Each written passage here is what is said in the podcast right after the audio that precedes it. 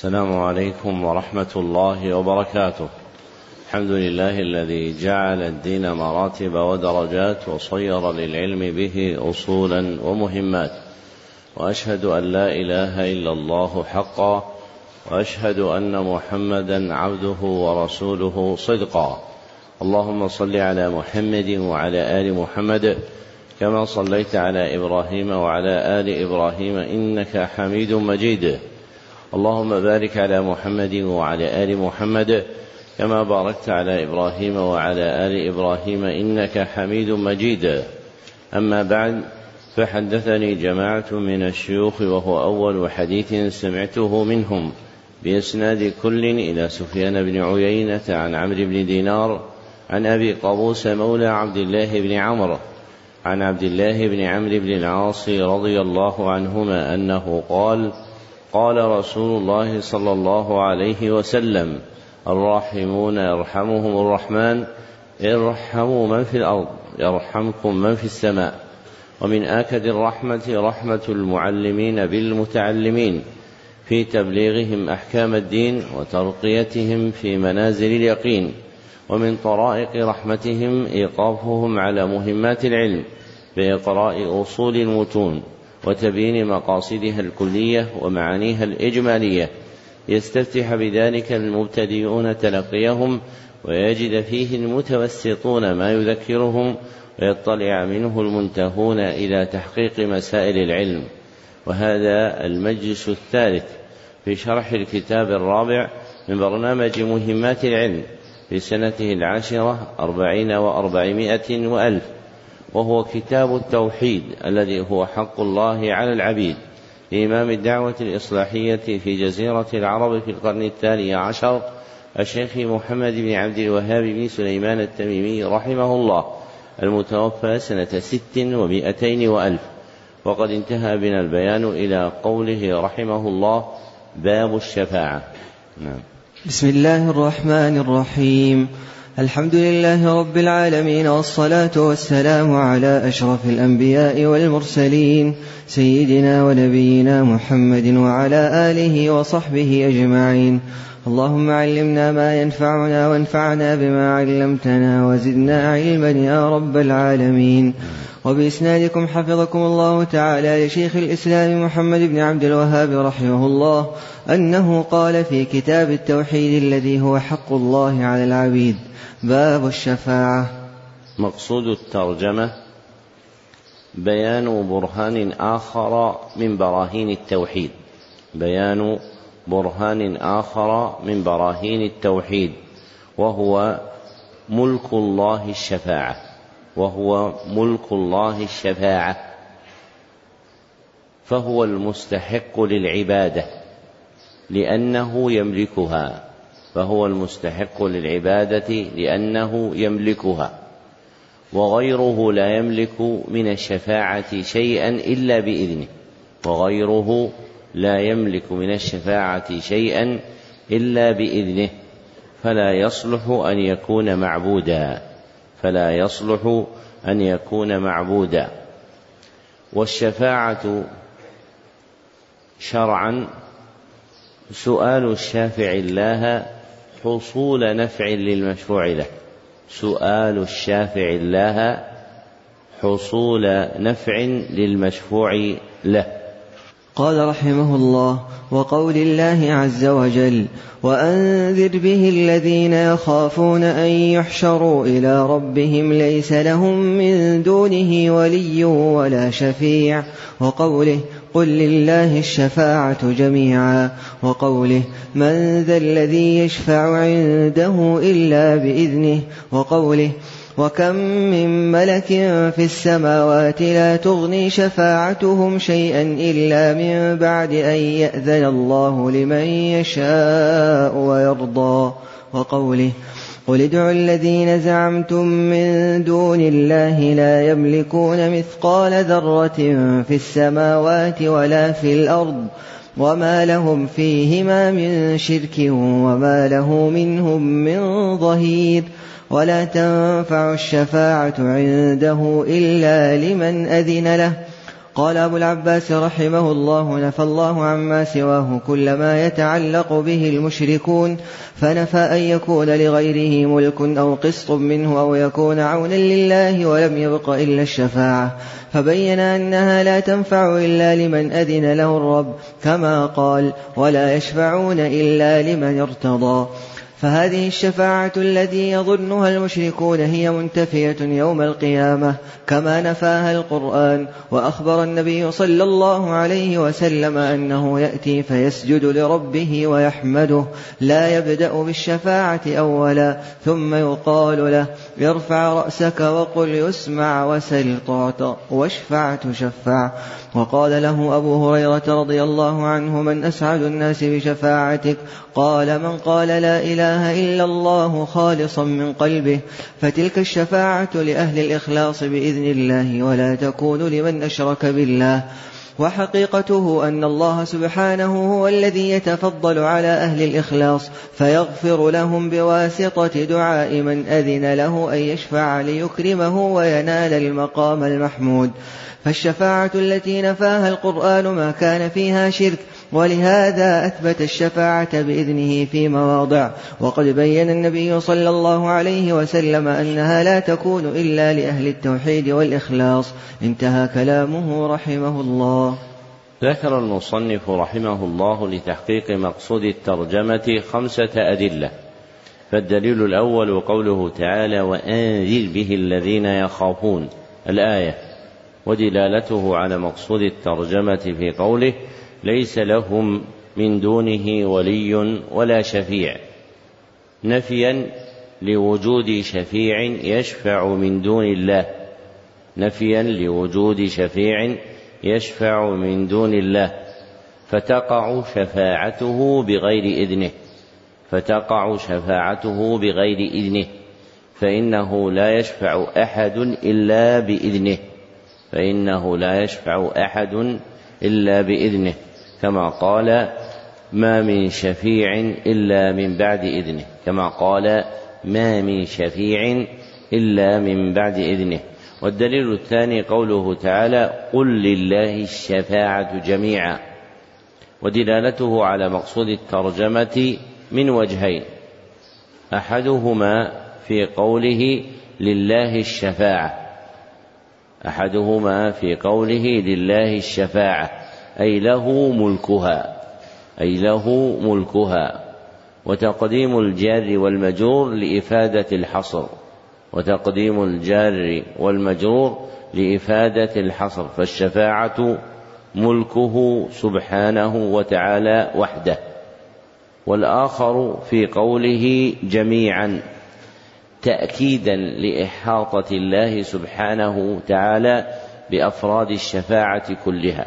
تأكيدا لإحاطة ملكه سبحانه بأفراد الشفاعة كلها وأنه لا يكون شيء منها ملكا لغير الله تعالى. والدليل الثالث قوله تعالى من ذا الذي يشفع عنده الآية. ودلالته على مقصود الترجمة في قوله إلا بإذنه بعد نفي وقوع الشفاعة من غيره بعد نفي وقوع الشفاعة من غيره. فلا أحد فلا أحد يشفع عند الله إلا بإذن الله. فلا أحد يشفع عند الله إلا بإذن الله لأن الشفاعة ملكه سبحانه وتعالى. والدليل الرابع قوله تعالى وكم من ملك في السماوات.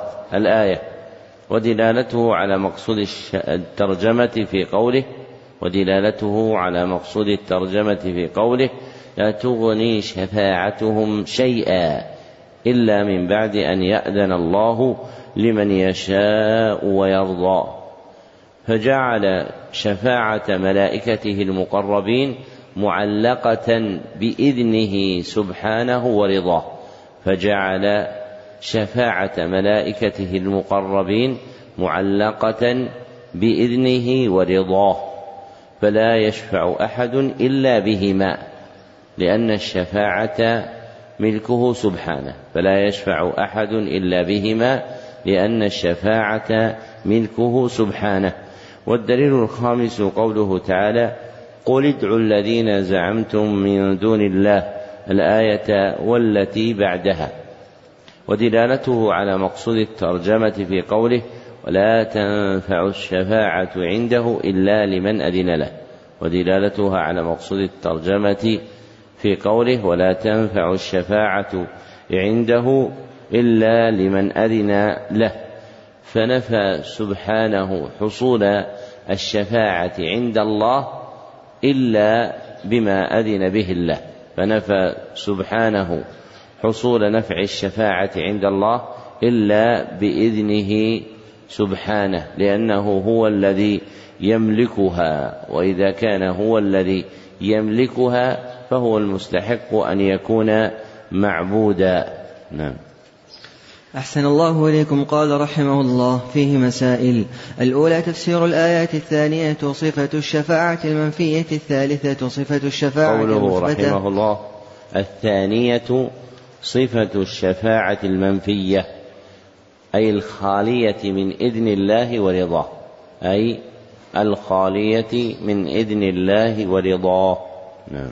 أحسن الله إليكم. قال رحمه الله الثالثة صفة الشفاعة المثبتة. قوله رحمه الله الثالثة صفة الشفاعة المثبتة أي المقترنة بإذن الله ورضاه أي المقترنة بإذن الله ورضاه نعم. الرابعة ذكر الشفاعة الكبرى وهي المقام المحمود. الخامسة صفة ما يفعله صلى الله عليه وسلم أنه لا يبدأ بالشفاعة بل يسجد فإذا أذن له شفع. السادسة من أسعد الناس بها. السابعة أنها لا تكون لمن أشرك بالله. الثامنة بيان حقيقتها. قال المصنف رحمه الله باب قول الله تعالى إنك لا تهدي من أحببت. مقصود الترجمة بيان برهان آخر من براهين التوحيد. بيان برهان آخر من براهين التوحيد. وهو خلوص ملك الشفاعة لله. خلوص ملك الشفاعة لله. فلا يشاركه فيها أحد. فلا يشاركه فيها أحد. فالفرق بين هذه الترجمة وسابقتها فالفرق بين هذه الترجمة وسابقتها أن الترجمة السابقة في إثبات ملك الله الشفاعة أن الترجمة السابقة في إثبات ملك الله الشفاعة. وهذه الترجمة في دفع توهم مشاركته مشاركة غيره ملكها. وهذه الترجمة في دفع توهم مشاركة غيره ملكها فلا يشاركه أحد في ملك الشفاعة. فالترجمة السابقة من باب الإثبات فالترجمة السابقة من باب الإثبات. وهذه الترجمة من باب النفي.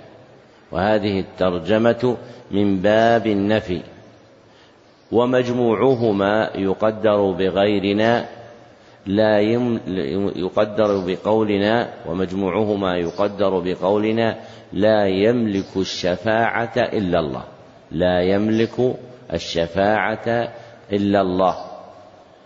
فالنفي في هذه الترجمة والإثبات في الترجمة السابقة فالنفي في هذه الترجمة والإثبات في الترجمة السابقة.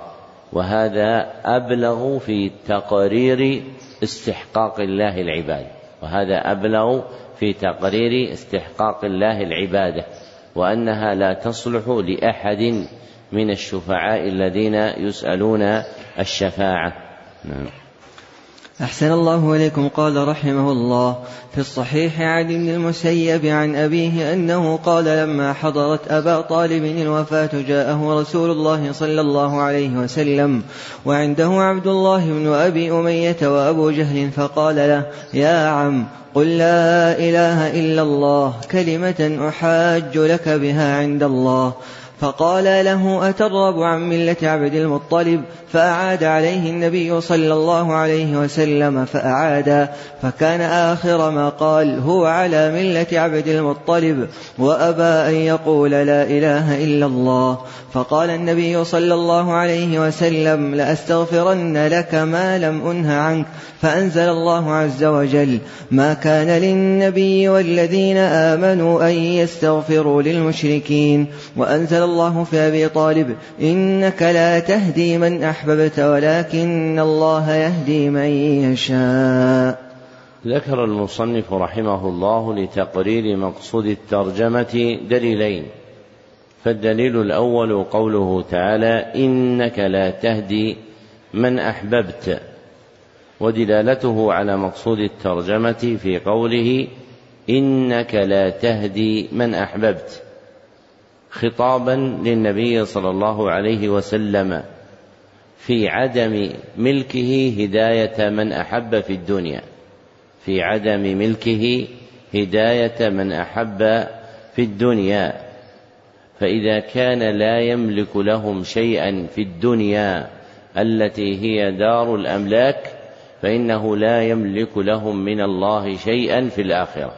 فإذا كان لا يملك لهم شيئا في الدنيا وهي دار الأملاك فهو لا يملك لهم شيئا في الآخرة إلا ما ملكه الله سبحانه وتعالى إياه إلا ما ملكه الله سبحانه وتعالى إياه. وإذا كان هذا في حق النبي صلى الله عليه وسلم فهو في غيره أولى. وإذا كان هذا في حق النبي صلى الله عليه وسلم فهو في غيره أولى. فملك الشفاعة خالص لله لا يشاركه فيه سواه. فملك الشفاعة خالص لله لا يشاركه فيه سواه. والدليل الثاني حديث المسيب بن حزن رضي الله عنه والد سعيد. حديث المسيب بن حزن رضي الله عنه والد سعيد أنه قال لما حضرت أبا طالب الوفاة الحديث متفق عليه ودلالته على مقصود الترجمة في كون القصة المذكورة سبب نزول قوله تعالى إنك لا تهدي من أحببت في كون القصة المذكورة سبب نزول قوله تعالى إنك لا تهدي من أحببت خطابا للنبي صلى الله عليه وسلم مع حرصه على هداية عمه أبي طالب. فإذا كان النبي صلى الله عليه وسلم لم يملك هدايته وأن ينفعه بذلك في الدنيا فهو أحرى أن لا يملك له من دون الله شيئا في الآخرة إلا ما ملكه الله سبحانه وتعالى له. فملك الشفاعة كلها خاص بالله سبحانه وتعالى وحده. واختصاصه بهذا الملك موجب عبادته وأنه مستحق للعبادة وأن غيره لا يستحق العبادة لأنه لا يملك من الشفاعة شيئا. أحسن الله إليكم. قال رحمه الله فيه مسائل. الأولى تفسير قوله إنك لا تهدي من أحببت ولكن الله يهدي من يشاء. الآية الثانية تفسير قوله ما كان للنبي والذين آمنوا أن يستغفروا للمشركين ولو كانوا أولي قربى من بعد ما تبين لهم أنهم أصحاب الجحيم. الآية الثالثة وهي المسألة الكبيرة تفسير قوله قل لا إله إلا الله بخلاف ما عليه من يدعي العلم.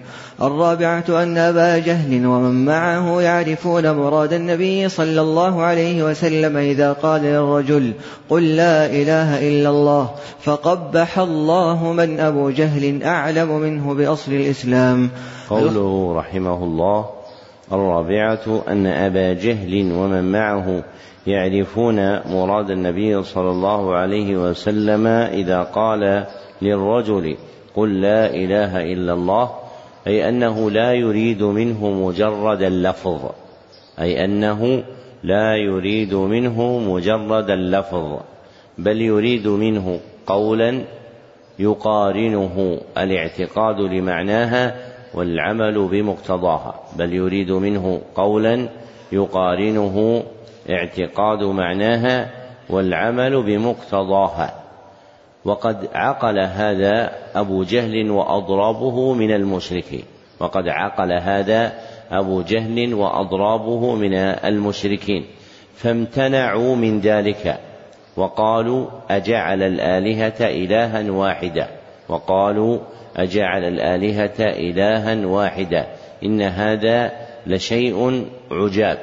فأدركوا أن المراد من قولها أن يكون مقرونا بالاعتقاد لمعناها والعمل بمقتضاها فامتنعوا من قولها.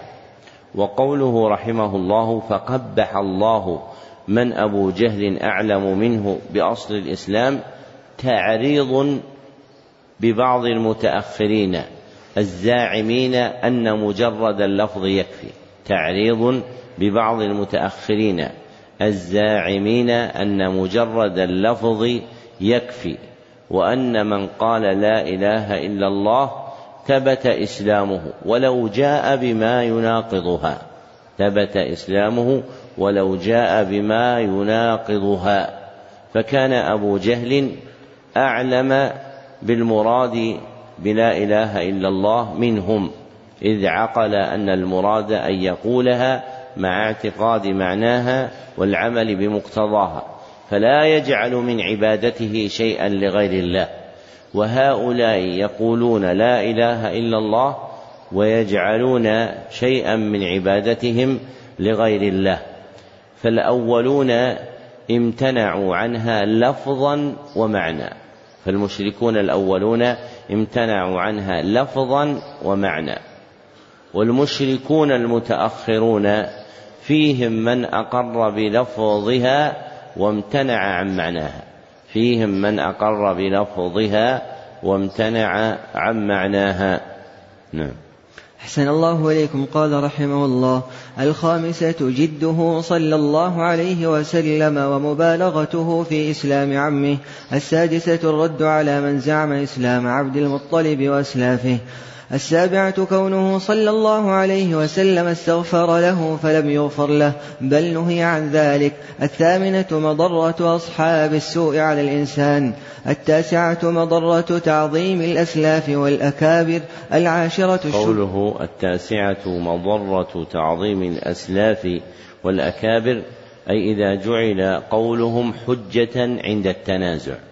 أي إذا جعل قولهم حجة عند التنازع دون الرجوع إلى قول الله وقول رسوله صلى الله عليه وسلم دون الرجوع إلى قول الله وقول رسوله صلى الله عليه وسلم نعم. العشرة الشبهة للمبطلين في ذلك لاستدلال أبي جهل بذلك. الحادية عشرة الشاهد لكون الأعمال بالخواتيم لأنه لو قالها لنفعت. الثانية عشرة التأمل في كبر هذه الشبهة في قلوب الضالين لأن في القصة أنهم لم يجادلوه إلا بها مع مبالغته صلى الله عليه وسلم وتكريره. فلأجل عظمتها ووضوحها عندهم اقتصروا عليها. قال المصنف رحمه الله باب ما جاء أن سبب كفر بني آدم وتركهم دينهم هو الغلو في الصالحين. مقصود الترجمة بيان سبب وقوع الناس في الشرك مع ظهور براهين التوحيد. بيان سبب بيان سبب وقوع الناس في الشرك مع ظهور براهين التوحيد وهو الغلو في الصالحين وهو الغلو في الصالحين أي مجاوزة الحد فيما يجب له أي مجاوزة الحد فيما يجب له. فالصالح له قدر عند الله وعند خلقه. فالصالح له قدر عند الله وعند خلقه ويؤول الأمر ببعض الناس إلى رفعه فوق قدره ويؤول الأمر ببعض الناس إلى رفعه فوق قدره فيغلون فيه حتى يعبد من دون الله فيغلون فيه حتى يعبد من دون الله. نعم. أحسن الله إليكم. قال رحمه الله وقول الله عز وجل يا أهل الكتاب لا تغلوا في دينكم. في الصحيح عن ابن عباس رضي الله عنهما في قوله تعالى وقالوا لا تذرن آلهتكم ولا تذرن ودا ولا سواعا ولا يغوث ويعوق ونسرا. قال هذه أسماء رجال صالحين من قوم نوح فلما هلكوا أوحى الشيطان إلى قومهم أن انصبوا إلى مجالسهم التي كانوا يجلسون فيها أنصابا وسموها بأسمائهم ففعلوا ولم تعبد حتى إذا هلك أولئك ونسي العلم عبدت. وقال ابن القيم رحمه الله قال غير واحد من السلف لما ماتوا عكفوا على قبورهم ثم صوروا تماثيلهم ثم طال عليهم الأمد فعبدوهم وعن عمر أن رسول الله صلى الله عليه وسلم قال لا تطروني كما أطرت النصارى ابن مريم. إنما أنا عبد فقولوا عبد الله ورسوله. أخرجاه قال قال رسول الله صلى الله عليه وسلم إياكم والغلو فإنما أهلك من كان قبلكم الغلو. ولمسلم عن ابن مسعود رضي الله عنه أن رسول الله صلى الله عليه وسلم قال هلك المتنطعون. قالها ثلاثا. ذكر المصنف رحمه الله لتحقيق مقصود الترجمة خمسة أدلة. فالدليل الأول قوله تعالى يا أهل الكتاب لا تغلوا في دينكم. ودلالته على مقصود الترجمة في قوله لا تغلوا. ودلالته على مقصود الترجمة في قوله لا تغلوا. نهيا لهم عن الغلو. نهيا لهم عن الغلو.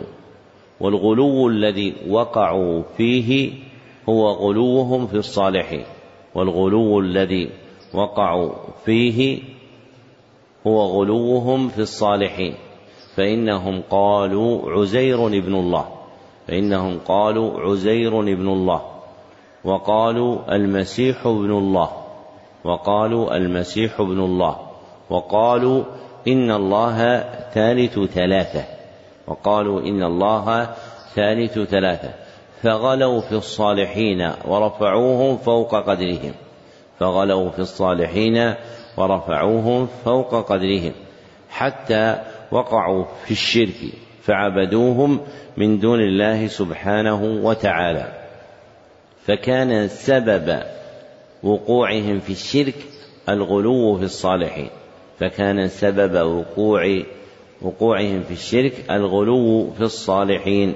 والدليل الثاني حديث ابن عباس رضي الله عنه أنه قال في قوله تعالى وقالوا لا تذرن آلهتكم قال هذه أسماء رجال صالحين الحديث رواه البخاري ودلالته على مقصود الترجمة في قوله وقالوا لا تذرن آلهتكم مع بيان هذه الآلهة وأنهم الرجال الصالحون في قوم نوح وأنهم الرجال الصالحون في قوم نوح وهم ود وسواع ويغوث ويعوق ونسر فكان هؤلاء رجالا صالحين في قوم نوح فرفعوهم فوق رتبتهم حتى وقعوا في الشرك. ومجموع الآثار الواردة في غلوهم تبين أنه وقع منهم على مرتبتين ومجموع الآثار الواردة في غلوهم تبين أنه وقع منهم على مرتبتين الأولى العكوف على قبورهم العكوف على قبورهم أي الإقامة عندها العكوف على قبورهم أي الإقامة عندها. لعبادة الله سبحانه وتعالى. لعبادة الله سبحانه وتعالى. فغلوا فيهم وجعلوا مواضع دفنهم مكانا لعبادة الله. فغلوا فيهم وجعلوا مواضع دفنهم موضعا لعبادة الله. تعظيما لهم. تعظيما لهم. بسريان البركة منهم بسريان البركة منهم.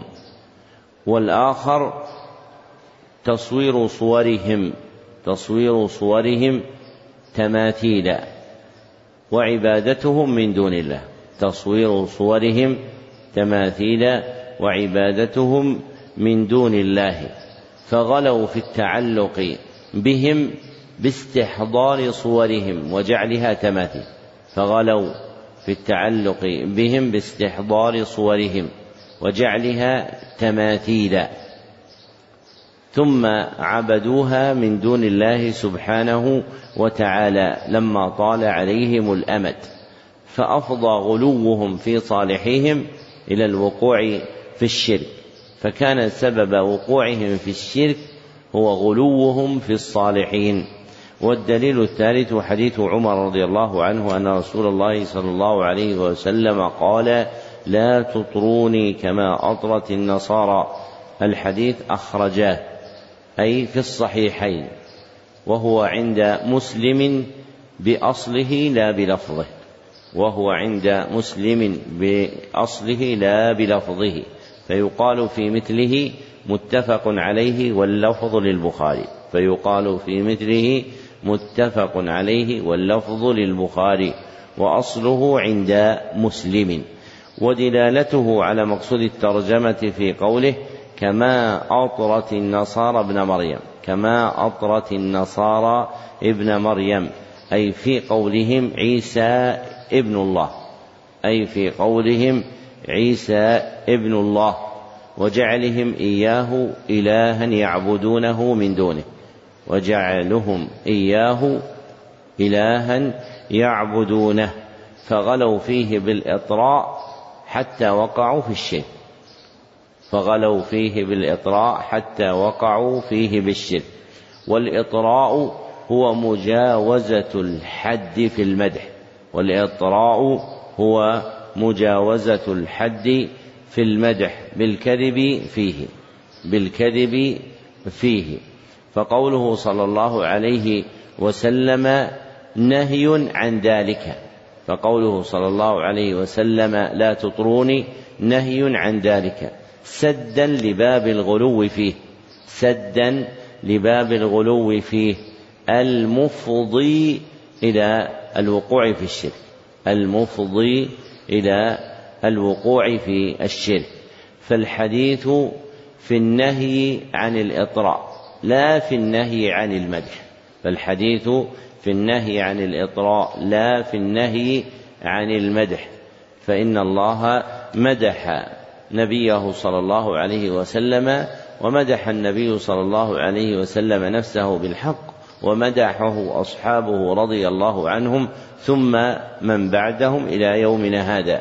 فمدح النبي صلى الله عليه وسلم مأذون به غير منهي عنه. والمنهي عنه هو الإطراء بمجاوزة الحد فيه لأنه يفضي إلى الوقوع في الشرك بالله. والدليل الرابع حديث ابن عباس رضي الله عنه أنه قال قال رسول الله صلى الله عليه وسلم إياكم والغلو الحديث أخرجه النسائي وابن ماجه وإسناده صحيح. وبيض المصنف لراويه من الصحابة وبيض المصنف لراويه من الصحابة أي ترك له بياضا ليلحق فيه. ودلالته على مقصود الترجمة من وجهين. ودلالته على مقصود الترجمة من وجهين. أحدهما في قوله صلى الله عليه وسلم إياكم والغلو. في قوله صلى الله عليه وسلم إياكم والغلو. فإنه نهي عن الغلو كله. فإنه نهي عن الغلو كله. ومن جملته النهي عن الغلو في الصالحين ومن جملته النهي عن الغلو في الصالحين الذي عرف بطريق الشرع أنه يفضي إلى الشرك. الذي عرف بطريق الشرع أنه يفضي إلى الشرك. والآخر في قوله فإنما أهلك الذين فإنما أهلك من كان قبلكم الغلو. والثاني في قوله إنما أهلك من كان قبلكم الغلو أي إنما أخرجهم عن دينهم غلوهم أي إنما أخرجهم عن دينهم غلوهم فهلكوا هلاكا عظيما. فهلكوا هلاكا عظيما وكان غلوهم هو رفعهم الصالحين فوق رتبتهم وكان غلوهم هو رفعهم الصالحين فوق رتبتهم حتى وقعوا في الشرك حتى وقعوا في الشرك فالغلو في الصالحين سبب الشرك. والذين قبلنا يراد بهم في هذا الحديث من؟ اليهود. والنصارى وإيش إيش؟ يعني تارة اليهود والنصارى وتارة الروم وفارس طيب كيف نفرق بينهم؟ يعني من قاله؟ والجواب أن المراد بمن قبلنا في الحديث اليهود والنصارى فهذا يقع مرادا تارة في أحاديث ويقع تارة أخرى مرادا بمن قبلنا الروم والنصارى وطريق الفصل بينهما أن ما تعلق بالأمور الدينية فالمراد فيه بمن قبلنا اليهود والنصارى أن ما تعلق بالأمور الدينية فالمراد فيه بمن قبلنا اليهود والنصارى. وما تعلق بالأمور الدنيوية فالمراد فيه بمن قبلنا الروم وفارس. وما تعلق بالأمور الدنيوية فالمراد فيه بمن قبلنا الروم وفارس. ذكره أبو الفضل بن حجر في فتح الباري. والدليل الخامس حديث ابن مسعود رضي الله عنه أن رسول الله صلى الله عليه وسلم قال هلك المتنطعون ودلالته على مقصود الترجمة في إخباره صلى الله عليه وسلم عن هلاك المتنطعين. في إخباره صلى الله عليه وسلم عن هلاك المتنطعين. والمتنطعون هم الواقعون في الغلو. والمتنطعون هم الواقعون في الغلو ومن أعظم غلوهم الغلو في الصالحين ومن أعظم غلوهم الغلو في الصالحين. وجعله النبي صلى الله عليه وسلم سببا للهلاك لأنه يفضي إلى الإشراك. وجعله النبي صلى الله عليه وسلم سببا للهلاك لأنه يفضي إلى الإشراك. أحسن الله إليكم قال رحمه الله فيه مسائل. الأولى أن من فهم هذا الباب وبابين بعده تبين له غربة الإسلام ورأى من قدرة الله وتقليبه للقلوب العجب. الثانية معرفة أول شرك حدث في الأرض أنه بشبهة الصالحين. الثالثة معرفة أول شيء غير به دين الأنبياء وما سبب ذلك مع معرفة أن الله أرسلهم الرابعة قبول البدعة مع كون الشرائع والفطر تردها. الخامسة أن سبب ذلك كله مزج الحق بالباطل. فالأول محبة الصالحين والثاني فعل ناس من أهل العلم والدين شيئا أرادوا به خيرا فظن من بعدهم أنهم أرادوا به غيره. السادسة تفسير الآية التي في سورة نوح. السابعة جبلة الآدمي في كون الحق ينقص في قلبه والباطل يزيد. الثامنة أن فيه شاهدا لما نقل عن السلف أن البدعة سبب الكفر. التاسعة معرفة الشيطان بما تؤول إليه البدعة ولو حسن قصد الفاعل. العاشرة معرفة القاعدة الكلية وهي النهي عن الغلو ومعرفة ما يؤول إليه. الحادية عشرة مضرة العكوف عند القبر لأجل عمل صالح. قوله رحمه الله الحادية عشرة مضرة العكوف على القبر لأجل عمل صالح وهو الشوق إلى العبادة وهو الشوق إلى العبادة. فإن قوم نوح ابتدأ غلوهم بإقامتهم عند قبور صالحهم فإن قوم نوح ابتدأ غلوهم بإقامتهم عند قبور صالحيهم فجرهم ذلك إلى طلب تمثيل صورهم فجرهم ذلك إلى طلب تمثيل صورهم فجعلوا لهم تماثيل ثم عبدوهم من دون الله فجعلوا لهم تماثيل ثم عبدوهم من دون الله وكان الحامل لهم على الإقامة عند قبورهم أن يشتاقوا إلى عبادة الله إذا تذكروهم وكان الحامل لهم على الإقامة عند قبورهم أن يشتاقوا إلى عبادة الله إذا ذكروهم. فانتهى الأمر إلى أن عبدوهم من دون الله. نعم. أحسن الله إليكم. قال رحمه الله الثانية عشرة معرفة النهي عن التماثيل والحكمة في إزالتها. الثالثة عشرة معرفة عظم شأن هذه القصة وشدة الحاجة إليها مع الغفلة عنها. الرابعة عشرة. وهي أعجب وأعجب. قراءتهم إياها في كتب التفسير والحديث ومعرفتهم بمعنى الكلام وكون الله حال بينهم وبين قلوبهم. حتى اعتقدوا أن فعل قوم نوح هو أفضل العبادات. واعتقدوا أن ما نهى الله ورسوله عنه هو الكفر المبيح للدم والمال. الخامسة عشرة. التصريح أنهم لم يريدوا إلا الشفاعة. السادسة عشرة. ظنهم أن العلماء الذين صوروا الصور أرادوا ذلك.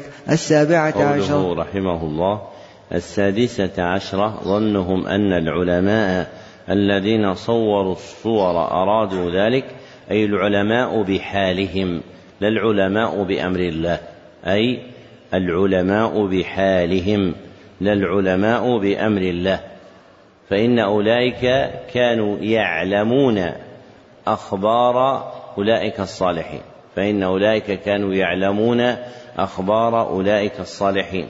ولهم قدرة على تمثيل صورهم بحفظ أوصافهم ولهم قدرة على تمثيل صورهم بحفظ أوصافهم. فنقلوها إلى غيرهم حتى جعلوا لهم تماثيل على صورهم. فنقلوها إلى غيرهم حتى جعلوا لهم تماثيل على صورهم ثم عبدت من دون الله سبحانه وتعالى ولم يكن لهم علم كامل ولم يكن لهم علم كامل بأمر الله وإلا لم تنعوا عما يؤدي إلى الشرك وإلا لم تنعوا عما يؤدي إلى الشرك. السابعة عشرة البيان العظيم في قوله صلى الله عليه وسلم لا تطروني كما أطرت النصارى ابن مريم فصلوات الله وسلامه عليه على أن بلغ البلاغ المبين. الثامنة عشرة نصيحته صلى الله عليه وسلم إيانا بهلاك المتنطعين. التاسعة عشرة. التصريح بأنها لم تعبد حتى نسي العلم ففيها بيان معرفة قدر وجوده ومضرة فقده. قوله رحمه الله التاسعة عشرة التصريح بأنها لم تعبد حتى نسي العلم ففيها بيان معرفة قدر وجوده ومضرة فقده أي قدر وجود العلم لأنه يدعو إلى التوحيد. أي قدر وجود العلم لأنه يدعو إلى التوحيد ومضرة فقده ومضرة فقده لأنه يوقع في الشرك لأنه يوقع في الشرك. فإذا فقد العلم ونسي في الناس عبدوا غير الله سبحانه وتعالى. العشرون أن سبب فقد العلم موت العلماء. قوله رحمه الله العشرون أن سبب فقد العلم موت العلماء. فالعبرة بوجود العلم بقاء العلماء إلى الكتب. فالعبرة بوجود العلم بقاء العلماء إلى الكتب. فإنه إذا فقد العلماء لم تغني الكتب شيئا. فإنه إذا فقد العلماء لم تغني الكتب شيئا.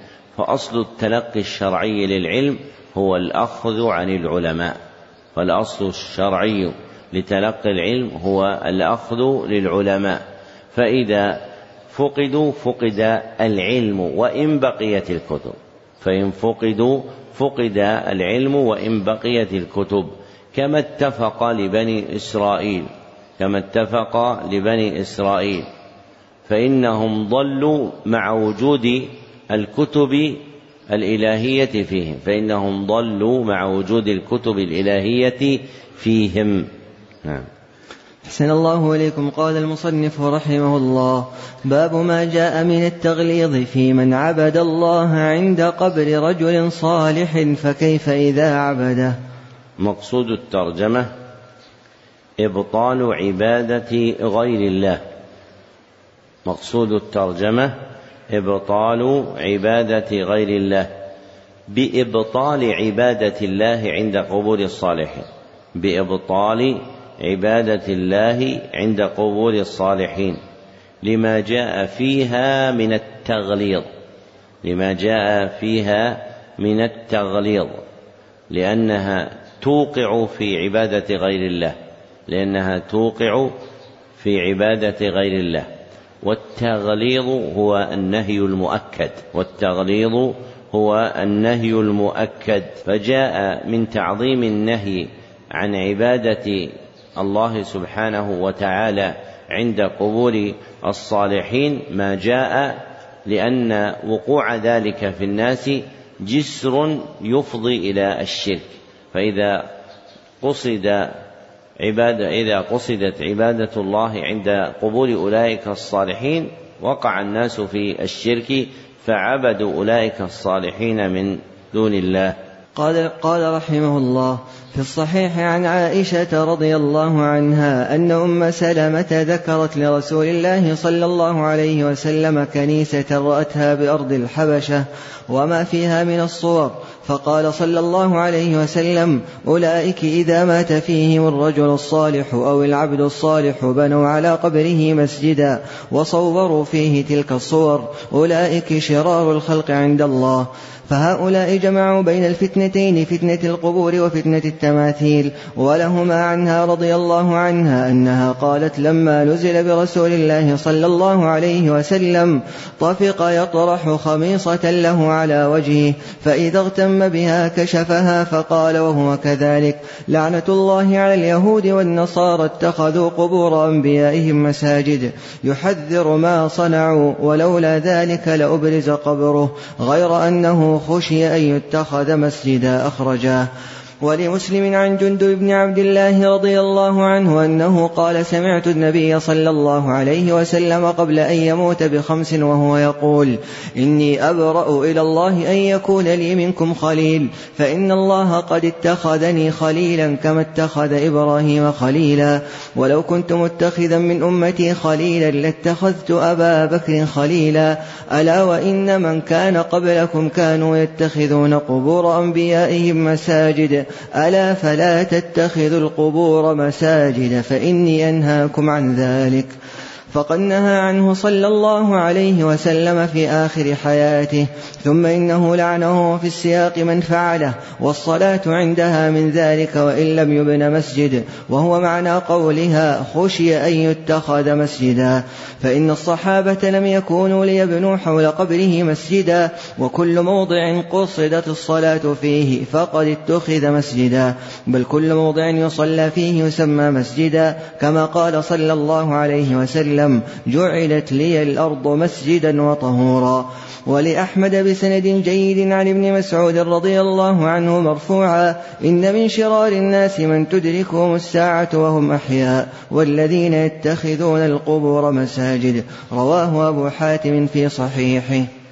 ذكر المصنف رحمه الله لتحقيق مقصود الترجمة أربعة أدلة. فالدليل الأول حديث عائشة رضي الله عنها أن أم سلمة ذكرت لرسول الله صلى الله عليه وسلم الحديث متفق عليه ودلالته على مقصود الترجمة في قوله أولئك شرار الخلق عند الله أولئك شرار الخلق عند الله.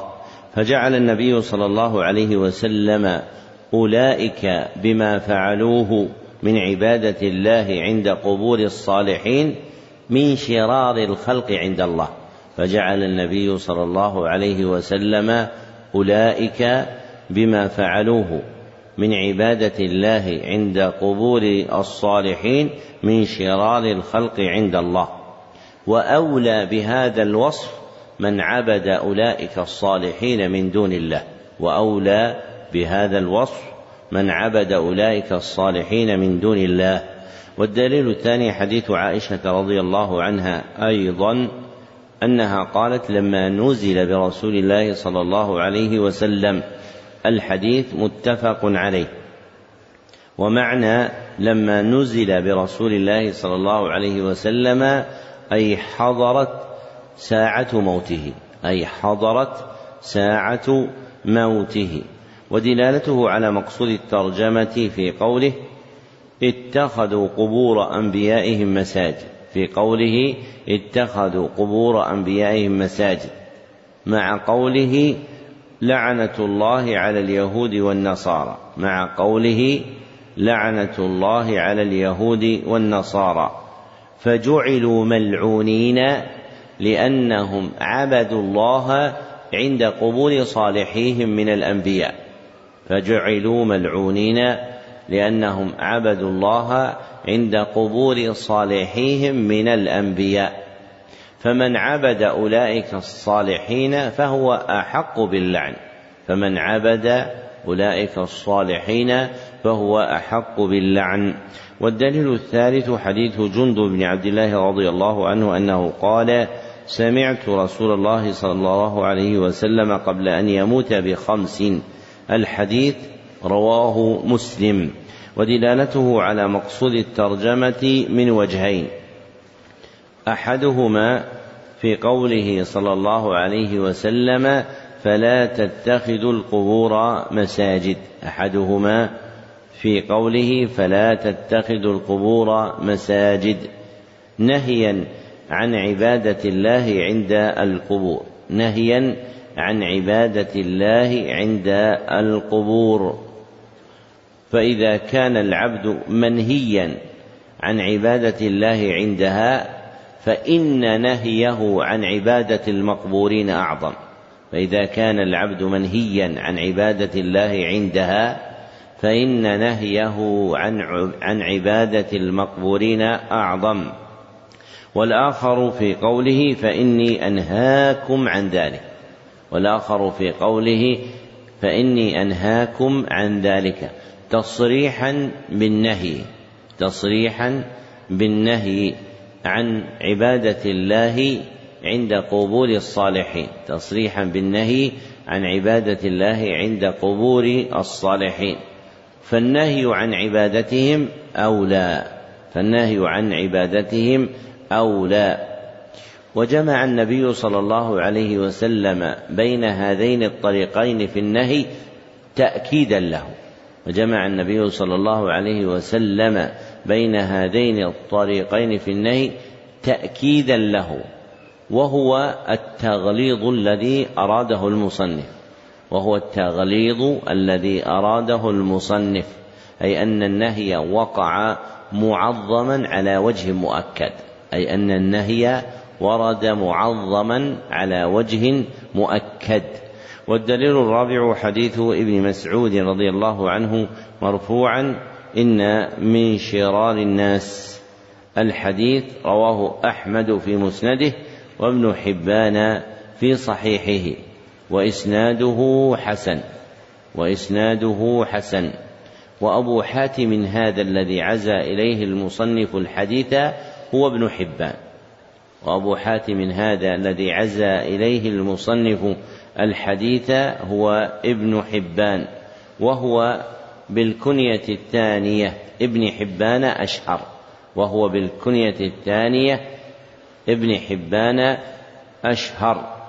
وجادة المحدثين أنهم إذا أرادوا العزو للحديث إلى كتابه قالوا رواه ابن حبان لأن الغالب عند ذكر أبي حاتم إرادة الرازي لأن الغالب عند ذكر أبي حاتم إرادة الرازي وهو أبو حاتم محمد ابن إدريس الرازي. وعادتهم أن عزو الأحاديث لأبي حاتم ابن حبان. وعادتهم أن عزو الأحاديث لأبي حاتم ابن حبان. وعزو الجرح والتعديل لأبي حاتم الرازي. وعزو الجرح والتعديل لأبي حاتم الرازي. يعني إذا وجدت حديث وبعده رواه أبو حاتم فهو من؟ حديث. وبعده رواه ابن حبان هو هو أبو بعده أبو حاتم هو ابن حبان. وإذا وجدت في كتب الرجال قال أبو حاتم ثقة أو قال أبو حاتم ضعيف فهو فهو الرازي محمد بن إدريس. ودلالته على مقصود الترجمة في قوله إن من شرار الناس في قوله إن من شرار الناس مع قوله والذين يتخذون القبور مساجد مع قوله والذين يتخذون القبور مساجد فجعل العابدين الله عند القبور باتخاذها مساجد من شرار الناس. فجعل العابدين الله عند القبور باتخاذها مساجد من شرار الناس. وهذا الوصف في من عبد أولئك الصالحين آكد وأعظم. وهذا الوصف في من عبد أولئك الصالحين آكد وأعظم. فالشر فيهم أكبر. فالشر فيهم أكبر. نعم. أحسن الله إليكم. قال رحمه الله في مسائل. الأولى ما ذكر الرسول صلى الله عليه وسلم في من بنى مسجدا يعبد الله فيه على قبر رجل صالح ولو صحت نية الفاعل. الثانية النهي عن التماثيل وغلظ الأمر. الثالثة العبرة في مبالغته صلى الله عليه وسلم في ذلك. كيف بين لهم هذا أولا؟ ثم قبل موته بخمس قال ما قال. ثم لما كان في النزع لم يكتف بما تقدم. الرابعة نهيه صلى الله عليه وسلم عن فعله عند قبره قبل أن يوجد القبر. الخامسة أنه من سنن اليهود والنصارى في قبور أنبيائهم. السادسة لعنه إياهم على ذلك. السابعة أن مراده صلى الله عليه وسلم تحذيرنا عن قبره. قوله رحمه الله السابعة أن مراده صلى الله عليه وسلم تحذيرنا عن قبره أي بألا نتخذه مسجدا ندعو الله سبحانه وتعالى عنده أي بألا نتخذه مسجدا ندعو الله سبحانه وتعالى عنده. فالنهي عن قبره مخصوص بهذا المعنى فالنهي عن قبره أو فالتحذير عن قبره مخصوص بهذا. نعم. الثامنة العلة في عدم إبراز قبره صلى الله عليه وسلم. التاسعة معنى اتخاذها مسجدا. العاشرة أنه قرن بينها أنه قرن بين من اتخذها وبين من تقوم عليهم الساعة فذكر الذريعة إلى الشرك قبل وقوعه مع خاتمته الحادية عشرة. ذكره في خطبته قبل موته بخمس رد على طائفتين اللتين هما أشر أهل البدع بل أخرجهم بعض أهل السلف من الثنتين وسبعين فرقة وهم الرافضة والجهمية وبسبب الرافضة حدث الشرك وعبادة القبور وهم أول من بنى عليها المساجد. الثانية عشرة. ما بلي به صلى الله عليه وسلم من شدة النزع. الثالثة عشرة. ما أكرم به صلى الله عليه وسلم من الخلة. الرابعة عشرة. التصريح بأنها أعلى من المحبة. الخامسة عشرة.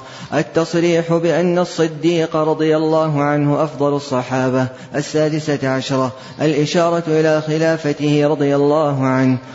قال المصنف رحمه الله باب ما جاء أن الغلو في قبور الصالحين يصيرها أوثانا تعبد من دون الله. مقصود الترجمة بيان أن الغلو في قبور الصالحين أعظم أسباب وقوع المشركين في شركهم. بيان أن الغلو في قبور الصالحين أعظم أسباب وقوع المشركين في شركهم فإن المبالغة في قلوبهم في قبورهم والغلو في ذلك يصيرها قبورهم أوثانا تعبد من دون الله فإن المبالغة في قبورهم والغلو في ذلك يصير قبورهم أوثانا تعبد من دون الله والأوثان جمع وثن. وهو اسم جامع كل ما يعبد من دون الله. والأوثان جمع وثن وهو اسم جامع كل ما يعبد من دون الله. نعم. قال رحمه الله روى مالك في الموطأ أن رسول الله صلى الله عليه وسلم قال اللهم لا تجعل قبري وثنا يعبد اشتد غضب الله على قوم اتخذوا قبور أنبيائهم مساجد. ولابن جرير بسنده عن سفيان عن منصور عن مجاهد في قوله أفرأيتم اللات والعزى؟ قال كان يلت لهم السويق فمات فعكفوا على قبره. وكذا قال أبو الجوزاء عن ابن عباس رضي الله عنهما كان يلت السويق للحاج. وعن ابن عباس رضي الله عنهما أنه قال لعن رسول الله صلى الله عليه وسلم زائرات القبور والمتخذين عليها المساجد. والسرج رواه أهل السنن. ذكر المصنف رحمه الله لتحقيق مقصود الترجمة أربعة أدلة. فالدليل الأول حديث عطاء بن يسار رحمه الله.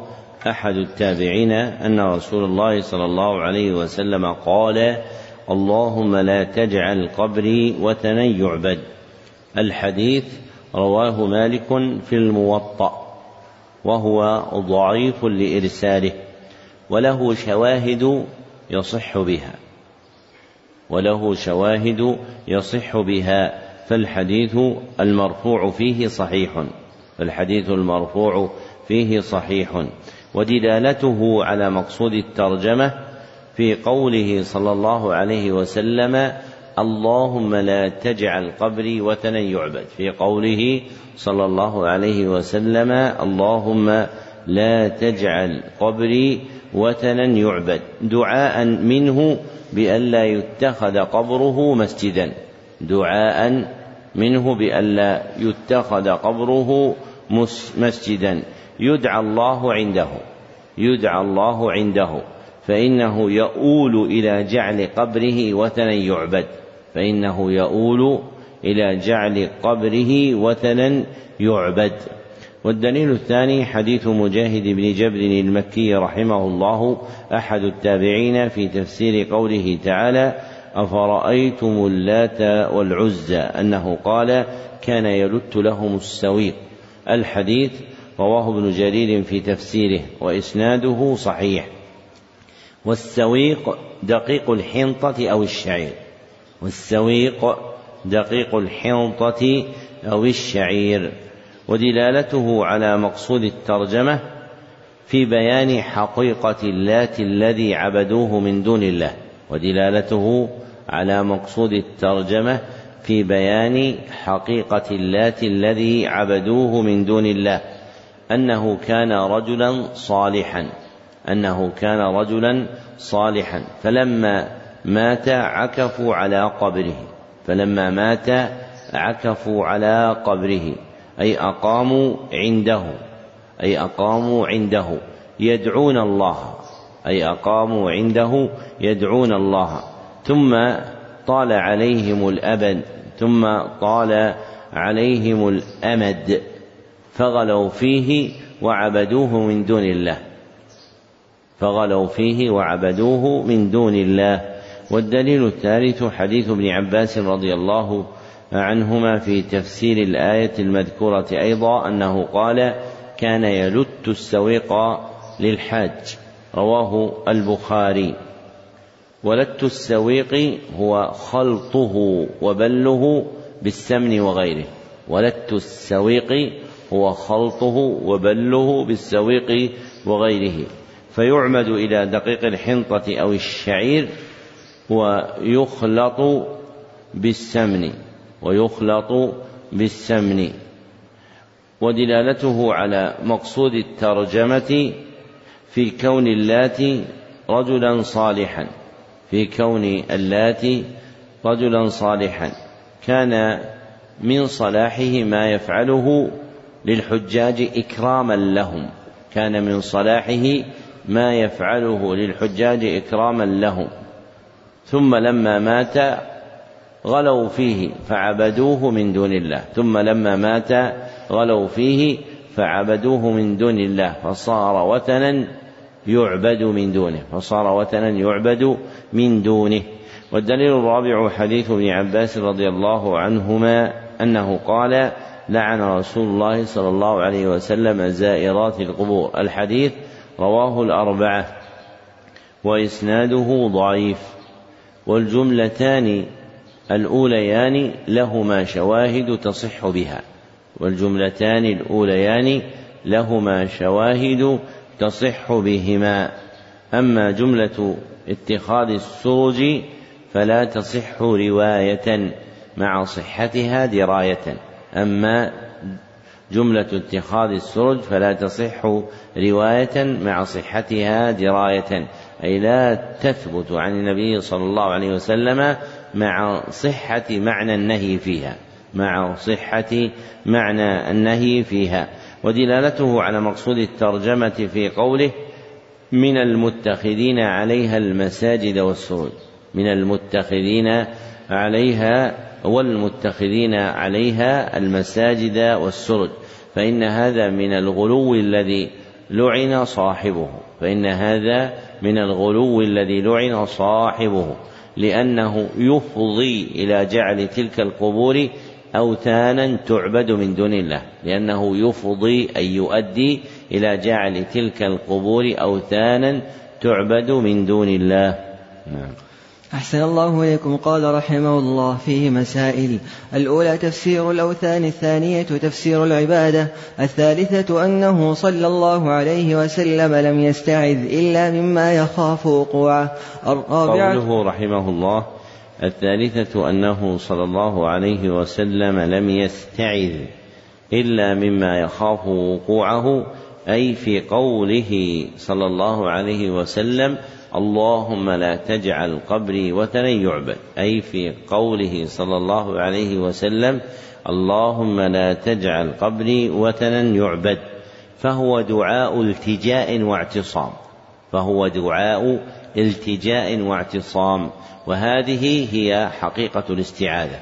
وهذه هي حقيقة الاستعاذة. نعم. الرابعة قرنه صلى الله عليه وسلم بهذا اتخاذ قبور الأنبياء مساجد. الخامسة ذكر شدة الغضب من الله. السادسة وهي من أهمها معرفة صفة عبادة الله التي هي من أكبر الأوثان. السابعة معرفة أنه قبر رجل صالح الثامنة أنه اسم صاحب القبر وذكر معنى التسمية التاسعة لعنه صلى الله عليه وسلم زوارات القبور العاشرة لعنه صلى الله عليه وسلم من أسرجها.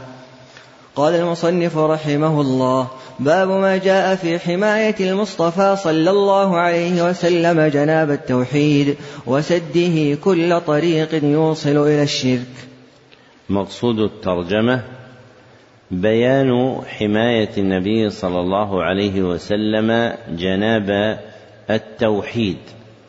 بيان حماية المصطفى صلى الله عليه وسلم جناب التوحيد أي جانبه ومقامه أي جانبه ومقامه من كل ما ينقصه أو ينقضه من كل ما ينقصه من كل ما ينقصه أو ينقضه وسده الذرائع الموصلة إلى الشرك وسده الذرائع الموصلة إلى الشرك أي منعه كل طريق يؤدي إلى الشرك. نعم.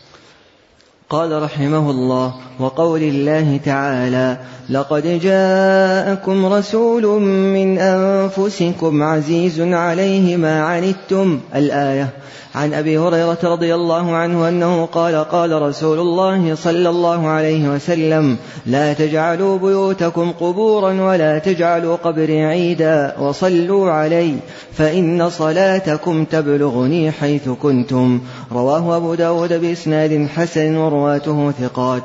وعن علي بن الحسين أنه رأى رجلا يجيء إلى فرجة كانت عند قبر النبي صلى الله عليه وسلم فيدخل فيها فيدعو فنهاه وقال ألا أحدثكم حديثا سمعته من أبي عن جدي عن رسول الله صلى الله عليه وسلم أنه قال لا تتخذوا قبري عيدا ولا بيوتكم قبورا فإن تسليمكم يبلغني أين كنتم. رواه في المختار ذكر المصنف رحمه الله لتحقيق مقصود الترجمة ثلاثة أدلة.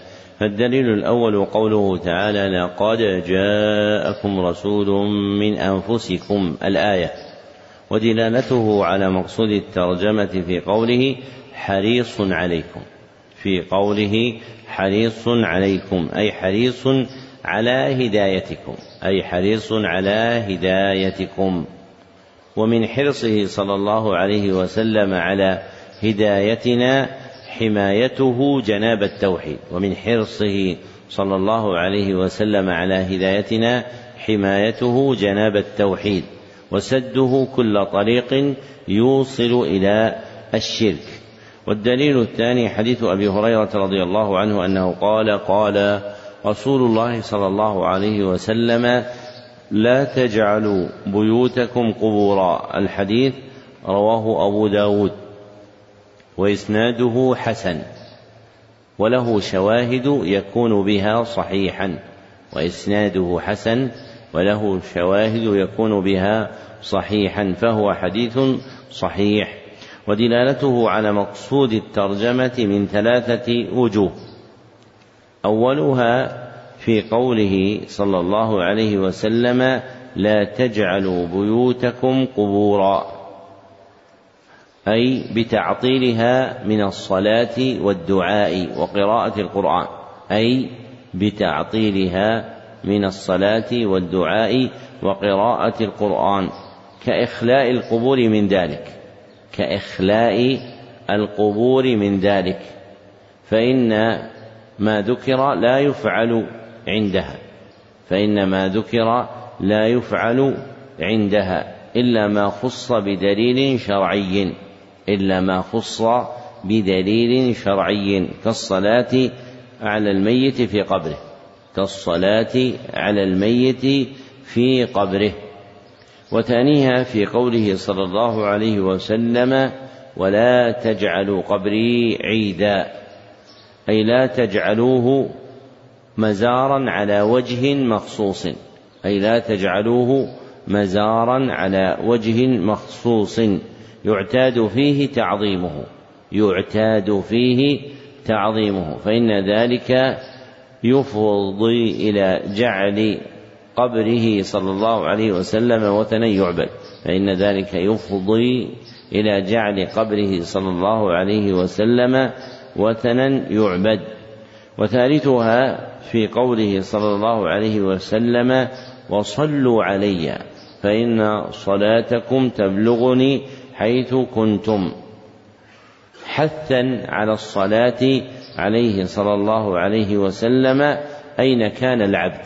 حثا على الصلاة عليه صلى الله عليه وسلم أين كان العبد؟ فلا حاجة لما يتوهم من قربه من قبره فلا حاجة لما يتوهم من قبر من قبر فلا حاجة لما يتوهم من قربه في قبره. وهذه الوجوه الثلاثة كلها من شواهد حمايته صلى الله عليه وسلم جناب التوحيد وسده طرق الشرك. فإن الحامل له على ذلك هو تحصيل القصد المذكور.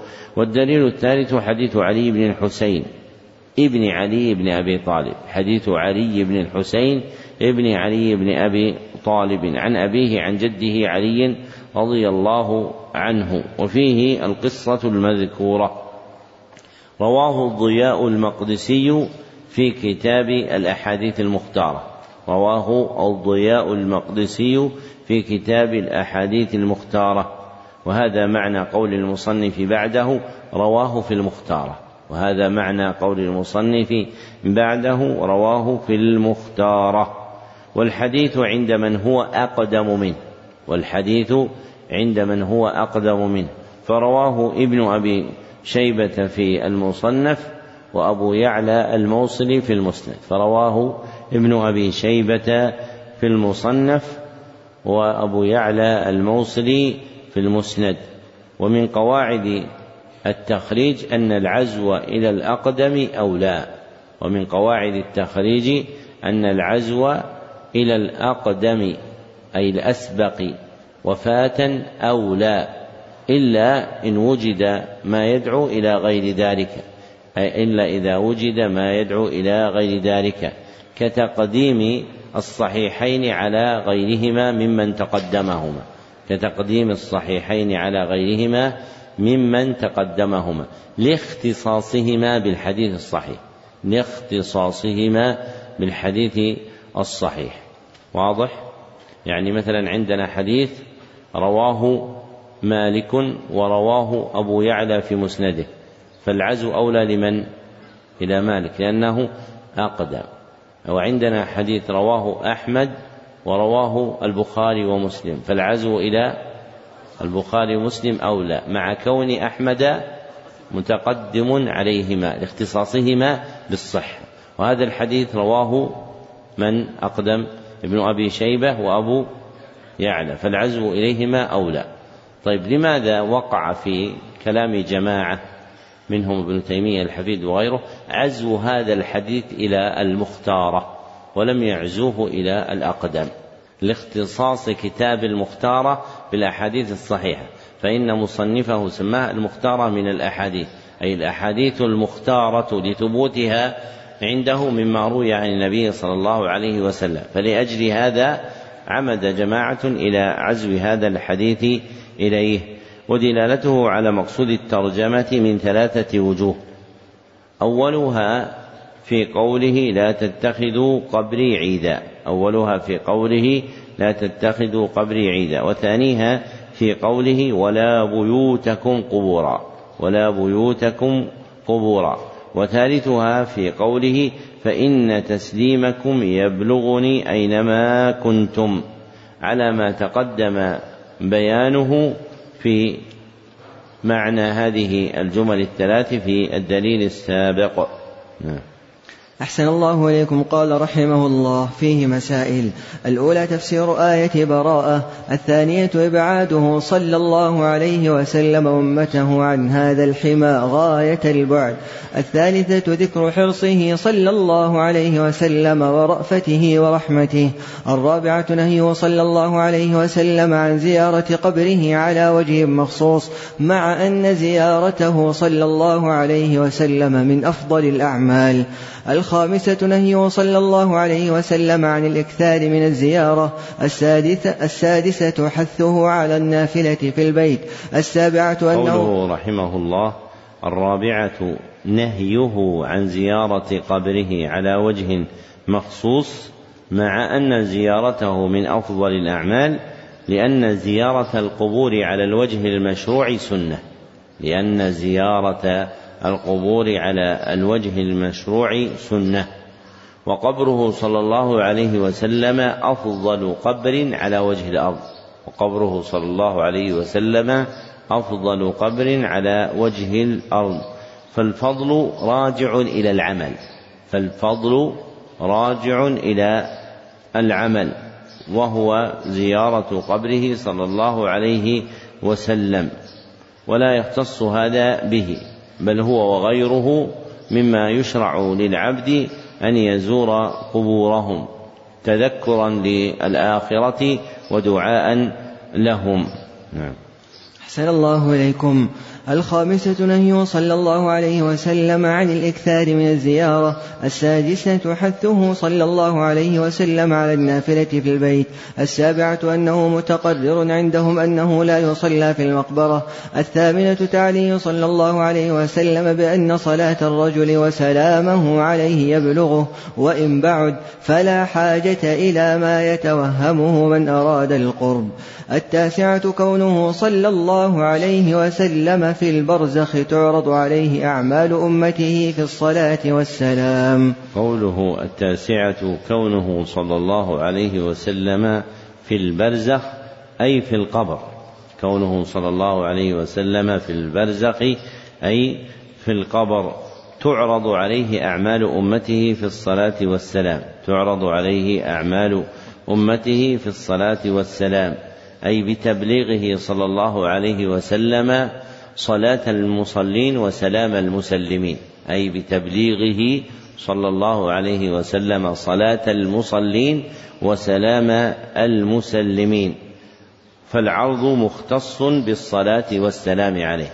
فالعرض مختص بالصلاة والسلام عليه. نعم. أحسن الله إليكم. قال رحمه الله باب ما جاء أن بعض هذه الأمة يعبد الأوثان. مقصود الترجمة بيان وقوع الشرك في هذه الأمة. بيان وقوع الشرك في هذه الأمة.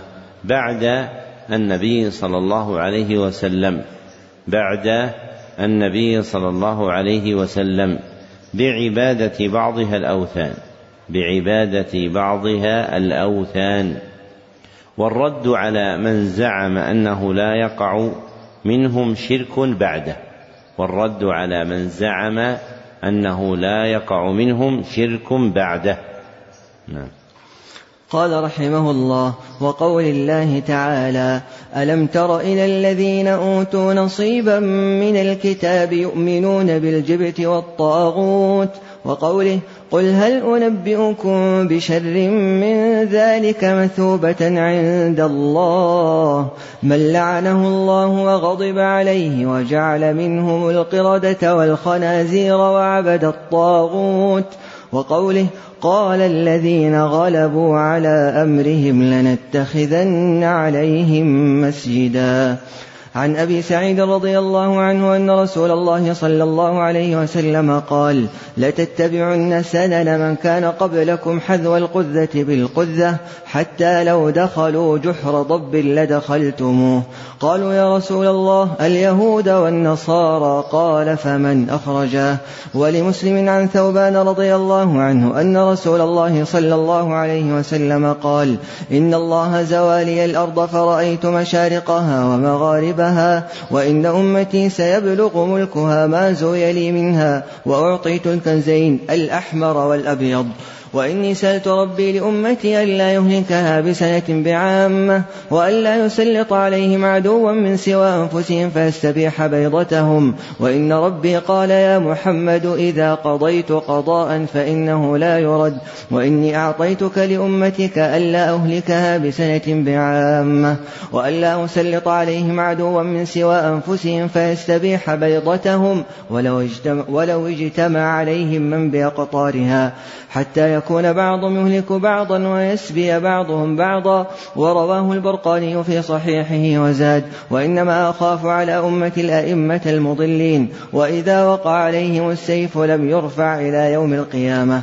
ولا تقوم الساعة حتى يلحق حي من أمتي بالمشركين وحتى تعبد فئام من أمة الأوثان. وإنه سيكون في أمتي كذابون ثلاثون كلهم يزعم أنه نبي.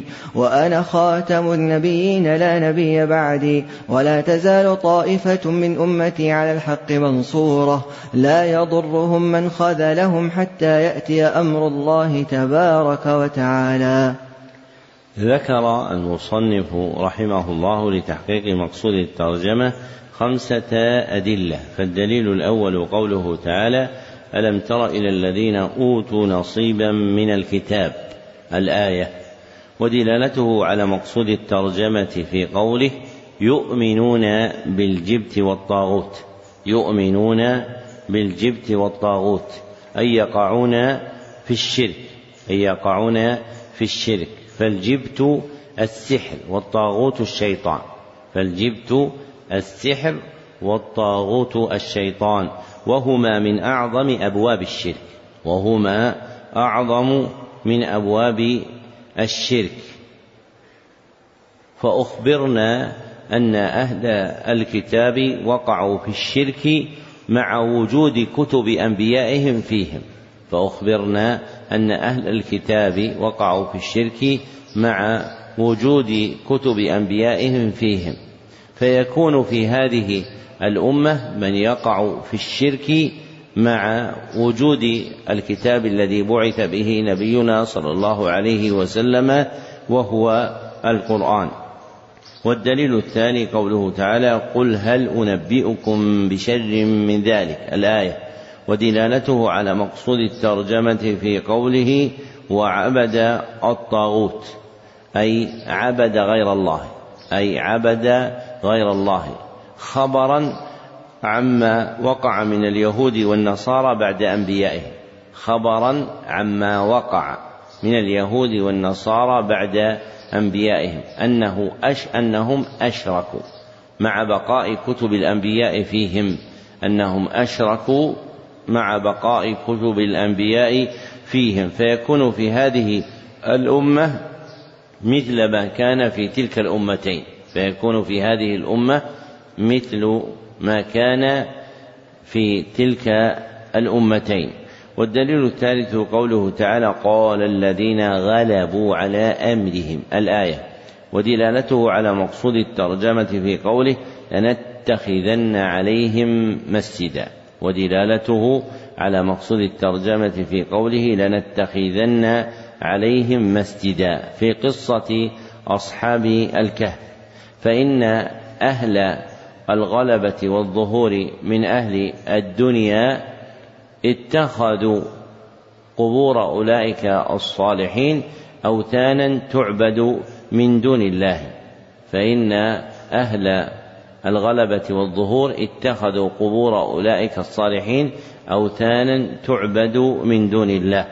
وكان أولئك في اليهود في أصح القولين وكان أولئك في اليهود في أصح القولين وهو اختيار أبي الفداء بن كثير وهو اختيار أبي الفداء بن كثير. فأصحاب الكهف من بني إسرائيل ممن كان بعد موسى وقبل عيسى. فأصحاب الكهف من بني إسرائيل ممن كان بعد موسى وقبل عيسى عليهم الصلاة والسلام. فوقع من اليهود الشرك باتخاذ قبورهم أوثانا تعبد مع بقاء كتاب نبيهم فيهم.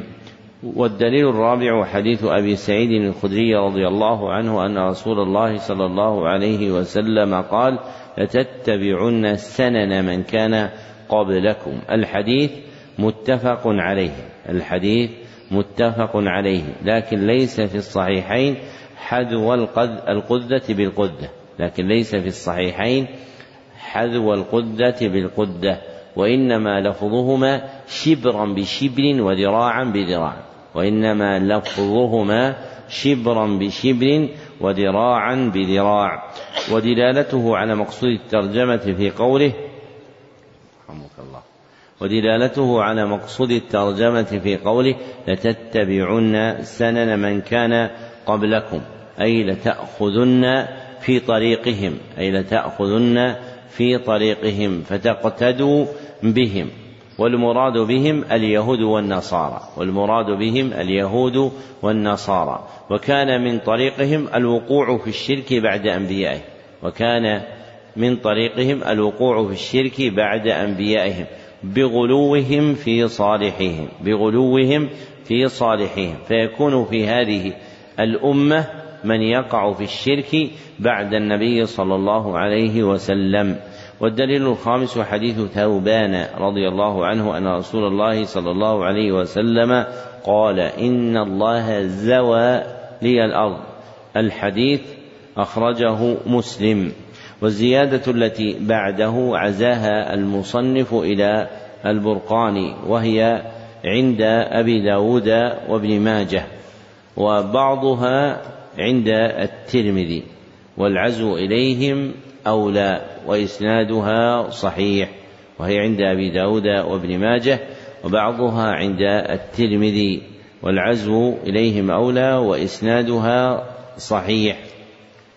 وعزى المصنف الحديث إلى البرقاني لأن كتابه مستخرج على صحيح مسلم لأن كتابه مستخرج على صحيح مسلم فهو مختص بالصحيح فهو مختص بالصحيح فالمستخرجات على كتاب صحيح ملحقة به فالمستخرجات على كتاب صحيح ملحقة به.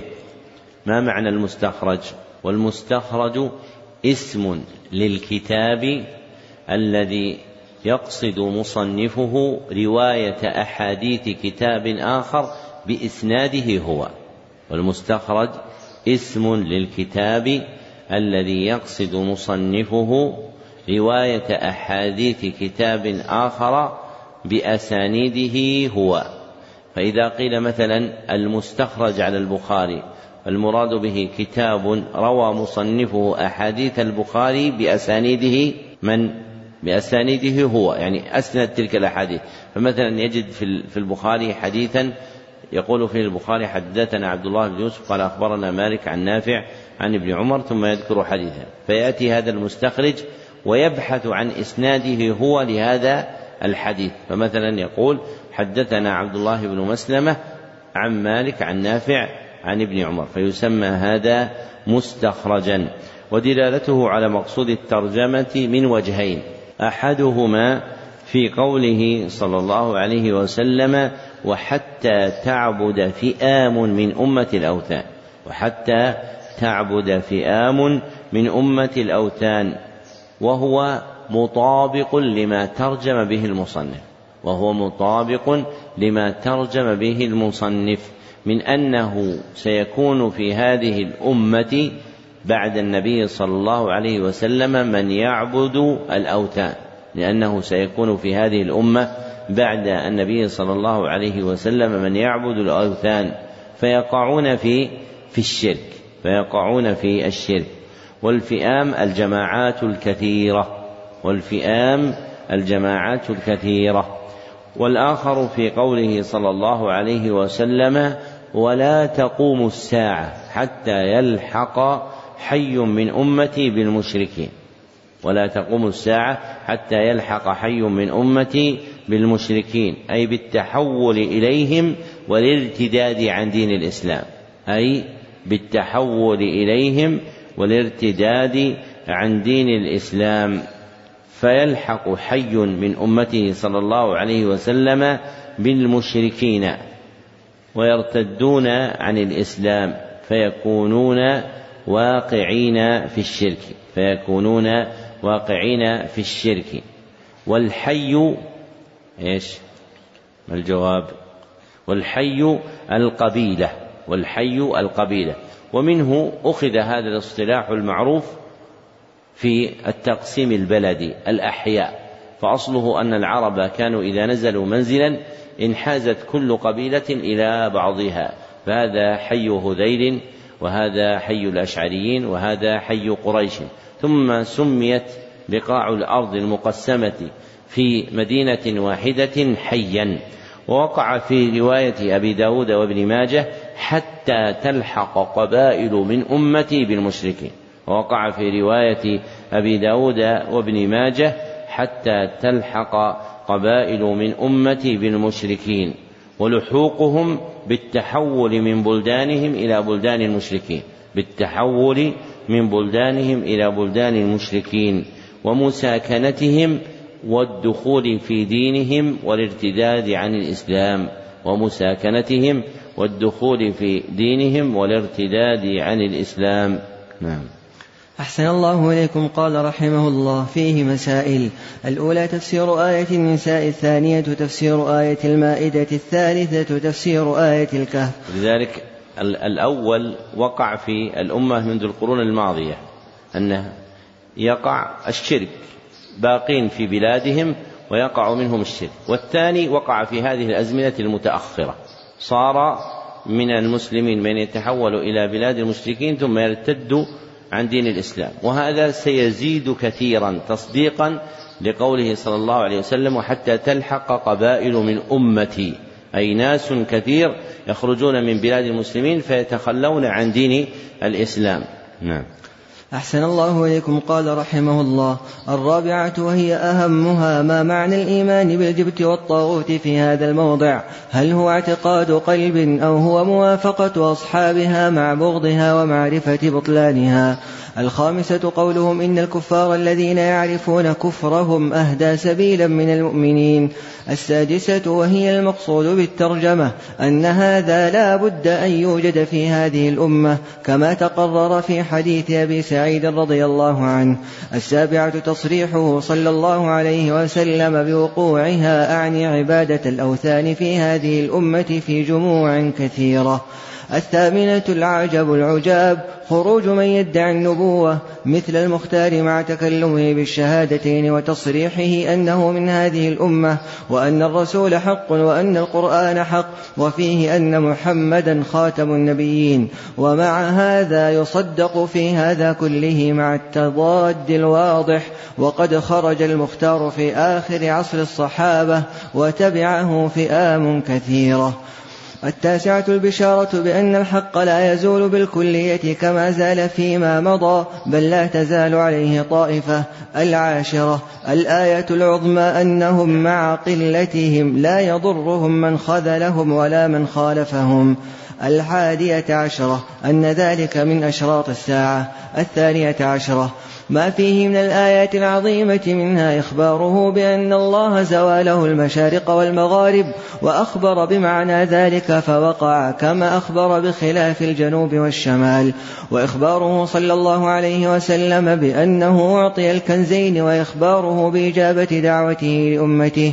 وإخباره بإجابة دعوته لأمته في الاثنتين وإخباره بأنه منع الثالثة وإخباره بوقوع السيف وأنه لا يرفع إذا وقع وإخباره بإهلاك بعضهم بعضا وسبي بعضهم بعضا وخوفه صلى الله عليه وسلم على أمته من الأئمة المضلين وإخباره صلى الله عليه وسلم بظهور المتنبئين في هذه الأمة وإخباره صلى الله عليه وسلم ببقاء الطائفة المنصورة وكل هذا وقع كما أخبر مع أن كل واحدة منها من أبعد ما يكون في العقول.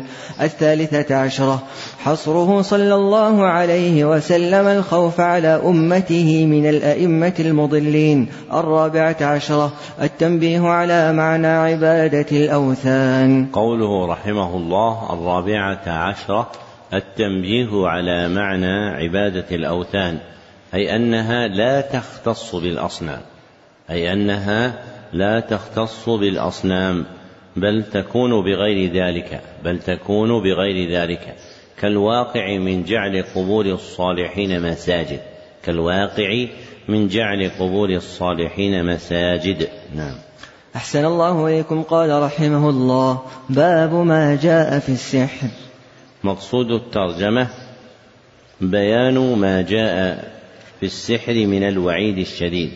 مقصود الترجمة بيان ما جاء في السحر من الوعيد الشديد ومنافاته التوحيد ومنافاته التوحيد. وحقيقة السحر أنه رقى ينفث بها مع الاستعانة بالشياطين. وحقيقة السحر أنه رقى ينفث فيها مع الاستعانة بالشياطين. نعم. أحسن الله إليكم. قال رحمه الله وقول الله تعالى ولقد علموا لمن اشتراه ما له في الآخرة من خلاق. وقوله يؤمنون بالجبت والطاغوت.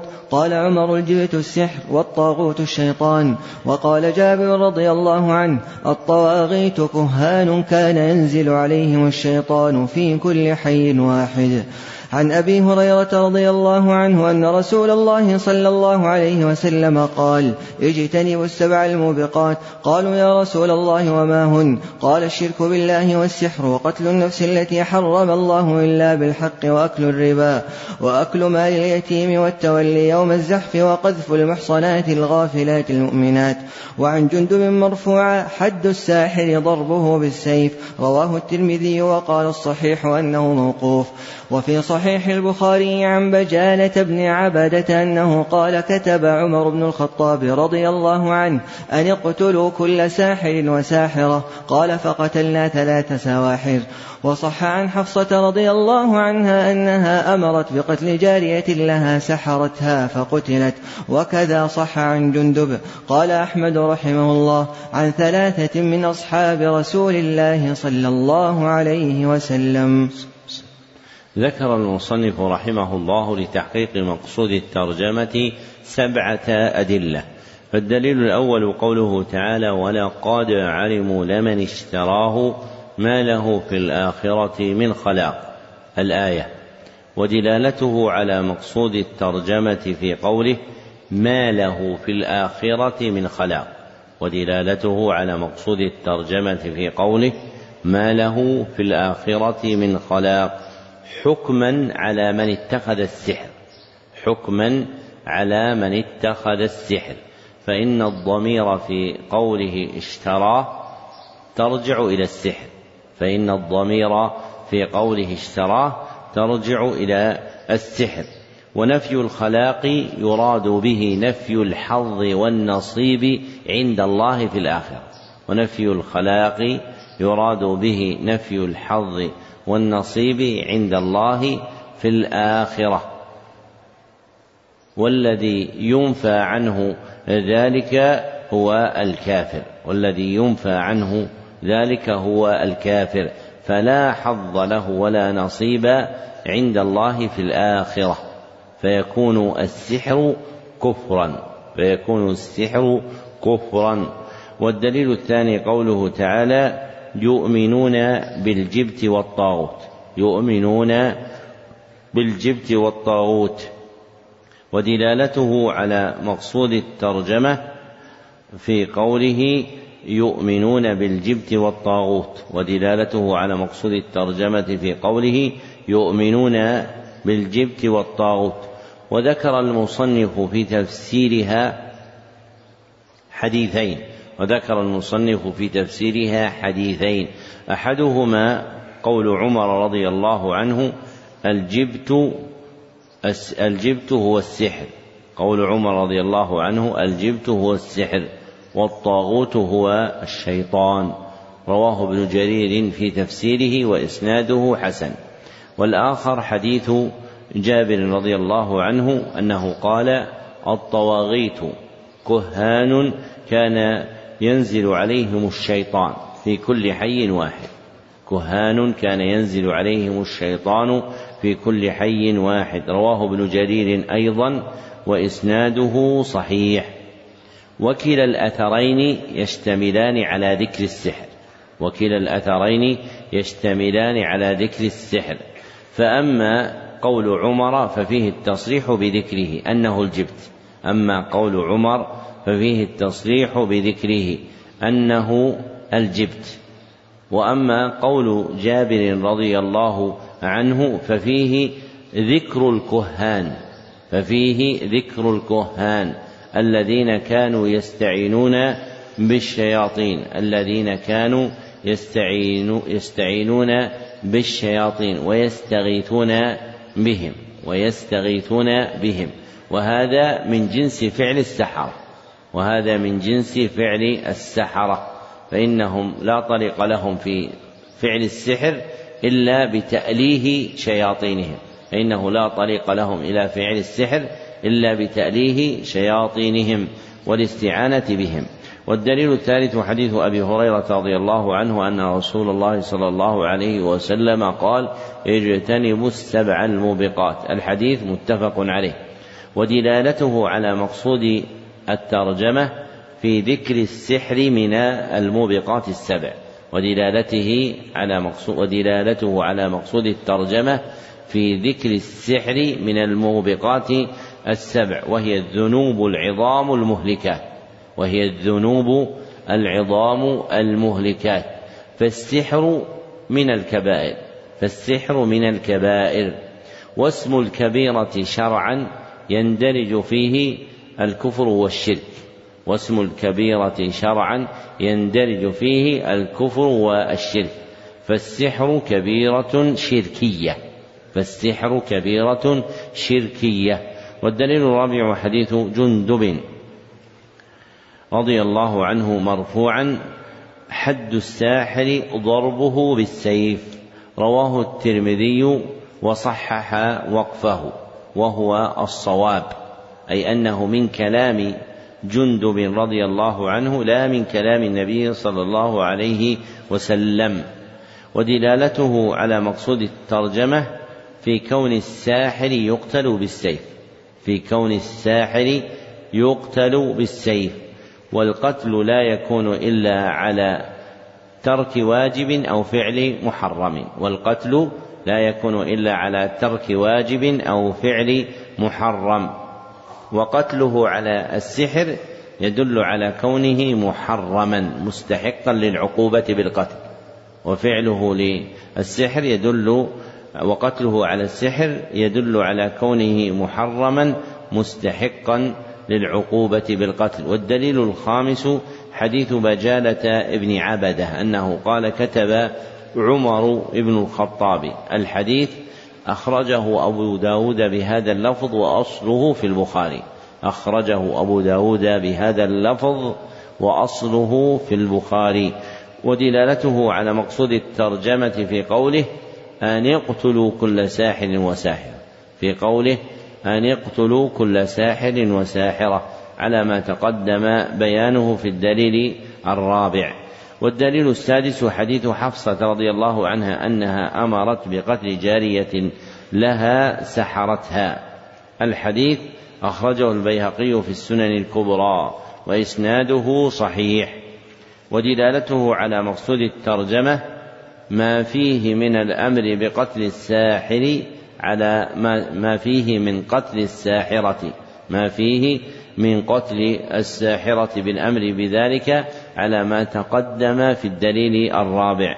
والدليل السابع حديث جندب رضي الله عنه أنه قتل ساحرا أخرجه البيهقي في التاريخ أخرجه البخاري في التاريخ الكبير وإسناده صحيح أيضا. ودلالته على مقصود الترجمة في قتله الساحر على ما تقدم بيانه في الدليل الرابع. نعم. أحسن الله إليكم. قال رحمه الله فيه مسائل الأولى تفسير آية البقرة الثانية تفسير آية النساء الثالثة تفسير الجبت والطاغوت والفرق بينهما. الرابعة أن الطاغوت قد يكون من الجن وقد يكون من الإنس. الخامسة معرفة السبع الموبقات المخصوصة بالنهي. السادسة أن الساحر يكفر. السابعة يقتل ولا يستتاب. الثامنة وجود هذا في المسلمين على عهد عمر فكيف بعده؟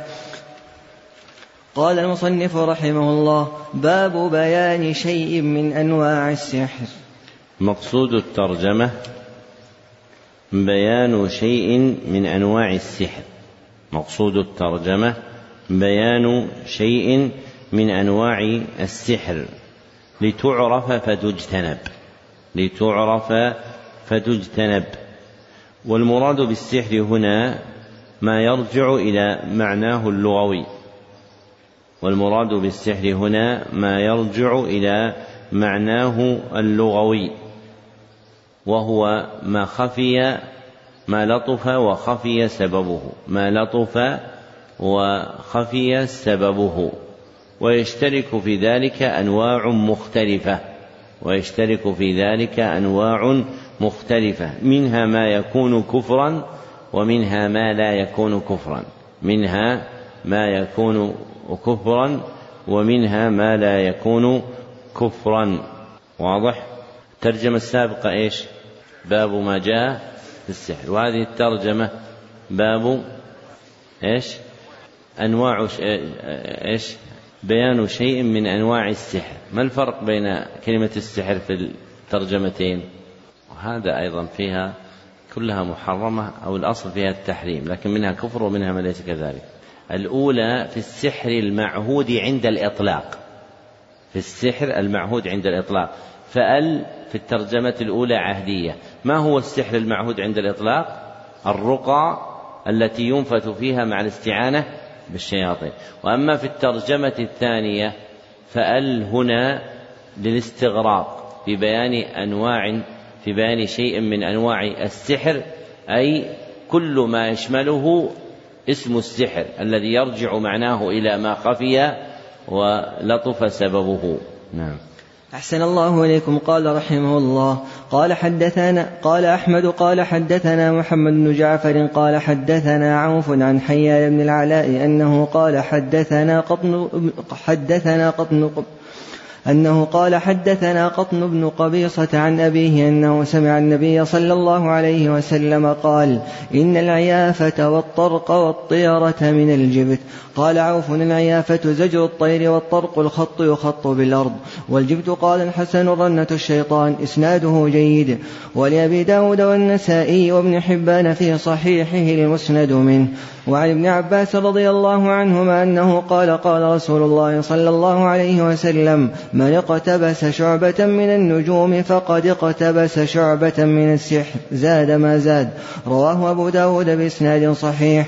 وللنسائي من حديث أبي هريرة رضي الله عنه من عقد عقدة ثم نفذ فيها فقد سحر ومن سحر فقد أشرك ومن تعلق شيئا وكل إليه. وعن ابن مسعود رضي الله عنه أن رسول الله صلى الله عليه وسلم قال ألا هل أنبئكم ما العظ هي النميمة القالة بين الناس. رواه مسلم. ولهما عن ابن عمر رضي الله عنهما أن رسول الله صلى الله عليه وسلم قال إن من البيان لسحرا. ذكر المصنف رحمه الله لتحقيق مقصود الترجمة خمسة أدلة. فالدليل الأول حديث قطن بن قبيصة الهلالي عن أبيه قبيصة الهلالي رضي الله عنه أنه سمع النبي صلى الله عليه وسلم قال إن العيافة. الحديث رواه أبو داود والترمذي وإسناده ضعيف ودلالته على مقصود الترجمة في قوله من الجبت ودلالته على مقصود الترجمة في قوله من الجبت فالجبت كما تقدم في كلام عمر هو السحر. فالجبت كما تقدم في كلام عمر هو السحر. وأصل الجبت في كلام العرب ما لا خير فيه. وأصل الجبت في كلام العرب ما لا خير فيه. ومن أعظمه السحر. ومن أعظمه السحر. وقد ذكر النبي صلى الله عليه وسلم في الحديث ثلاثة أنواع منه. وقد ذكر النبي صلى الله عليه وسلم في الحديث ثلاثة أنواع منه. فالنوع الأول العيافة. فالنوع الأول العيافة. وهي عند العرب اسم لشيئين. وهي عند العرب اسم لشيئين. أحدهما عيافة الأطيار. أحدهما عيافة الأطيار. فإنهم كانوا يحركون الطيور. ويستدلون بحركاتها وجهاتها وألوانها وأسمائها على المغيبات فإنهم كانوا يحركون الطيور ويستدلون بحركاتها وجهاتها وألوانها وأسمائها على المغيبات. والآخر عيافة الأخبار والآخر عيافة الأخبار وهي الحدس والتخمين بالتالي التكهن فيما سيكون وهي الحدس والتخمين بالتكهن فيما سيكون. استدلالا بأشياء كائنة. استدلالا بأشياء كائنة. استدلالا بأشياء كائنة. وينسبون ذلك إلى معرفة الغيب. وينسبون ذلك إلى معرفة الغيب. والنوع الثاني الطرق. وفسره عوف وهو ابن أبي جميلة الأعرابي وفسره عوف وهو ابن أبي جميلة الأعرابي بأنه الخط يخط في الأرض وأصل الطرق عندهم الضرب بالحصى في الأرض وأصل الطرق عندهم الضرب بالحصى في الأرض للاستدلال بذلك على المغيبات للاستدلال بذلك على المغيبات فيأخذ أحدهم حصا ثم يضربها في الأرض بقوة ثم يستدل بمواقعها ومنازلها على غيب يدعيه. ومن جنسه الخط في الرمل. ومن جنسه الخط في الرمل للاستدلال على المغيبات. للاستدلال على المغيبات. والنوع الثالث الطيرة. والنوع الثالث الطيرة. وهي فعل ما يحمل العبد على الإحجام أو الإقدام. فعل ما يحمل العبد على الإقدام أو الإحجام. وسيأتي ذكرها في باب مفرد. وسيأتي ذكرها في باب مفرد. وقول الحسن رحمه الله مفسرا الجبت رنة الشيطان يرجع إلى ما ذكره عمر. وقول الحسن وهو البصري رحمه الله مفسرا الجبت رنة الشيطان يرجع إلى ما ذكره عمر. فإن رنته لها معنيان. فإن رنته لها معنيان. أحدهما الصوت مطلقا. الصوت مطلقا. فإنه يكون له رنين برفع صوته. فإنه يكون له رنين برفع صوته. والآخر الصيحة الحزينة منه. الصيحة الحزينة منه فإنه يكون له رنين الحزن فإنه له يكون له رنين الحزن. وكلاهما يرجع إلى ما ذكره عمر وكلاهما يرجع إلى ما ذكره عمر. فعلى الأول تكون هؤلاء الثلاث من قول الشيطان الذي صوت به في الناس. فعلى الأول تكون هذه الثلاث من قول الشيطان الذي صوت به في الناس. وعلى الثاني تكون هؤلاء الثلاث من كيد الشيطان لما حزن على إخراجه من الجنة. تكون هذه الثلاث من كيد الشيطان لما حزن على إخراجه من الجنة. والدليل الثاني حديث ابن عباس رضي الله عنهما أنه قال قال رسول الله صلى الله عليه وسلم من اقتبس شعبة من النجوم. الحديث رواه أبو داود وإسناده صحيح. ولفظه من اقتبس علما من النجوم. ولفظه من اقتبس علما من النجوم. فقد اقتبس شعبة من السحر. ودلالته على مقصود الترجمة في قوله فقد اقتبس شعبة من السحر. فقد اقتبس شعبة من السحر. أي خصلة وجزءا منه أي خصلة وجزءا منه. فجعل التنجيم من السحر فجعل التنجيم من السحر. والمراد به تنجيم التأثير والمراد به تنجيم التأثير. وهو النظر في النجوم للاستدلال بها على التأثير. وهو النظر في النجوم للاستدلال بها على التأثير. وسيأتي في باب مفرد إن شاء الله. والدليل الثالث حديث أبي هريرة رضي الله عنه أنه قال قال رسول الله صلى الله عليه وسلم من عقد عقدة. الحديث رواه النسائي بهذا التمام. وإسناده ضعيف.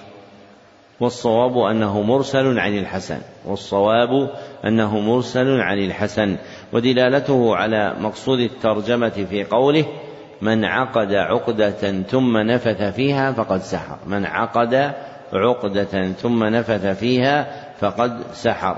فمن أنواع السحر سحر العقد. فمن أنواع السحر سحر العقد الذي يعمد فيه الساحر إلى خيط أو حبل. الذي يعمد فيه الساحر إلى خيط أو حبل. فيعقد فيه عقدا وينفث فيها. فيعقد فيه عقدا وينفث فيها مستعينا بالشياطين مستعينا بالشياطين. والدليل الرابع حديث ابن مسعود رضي الله عنه أن رسول الله صلى الله عليه وسلم قال ألا هل أنبئكم ما العضه الحديث رواه مسلم.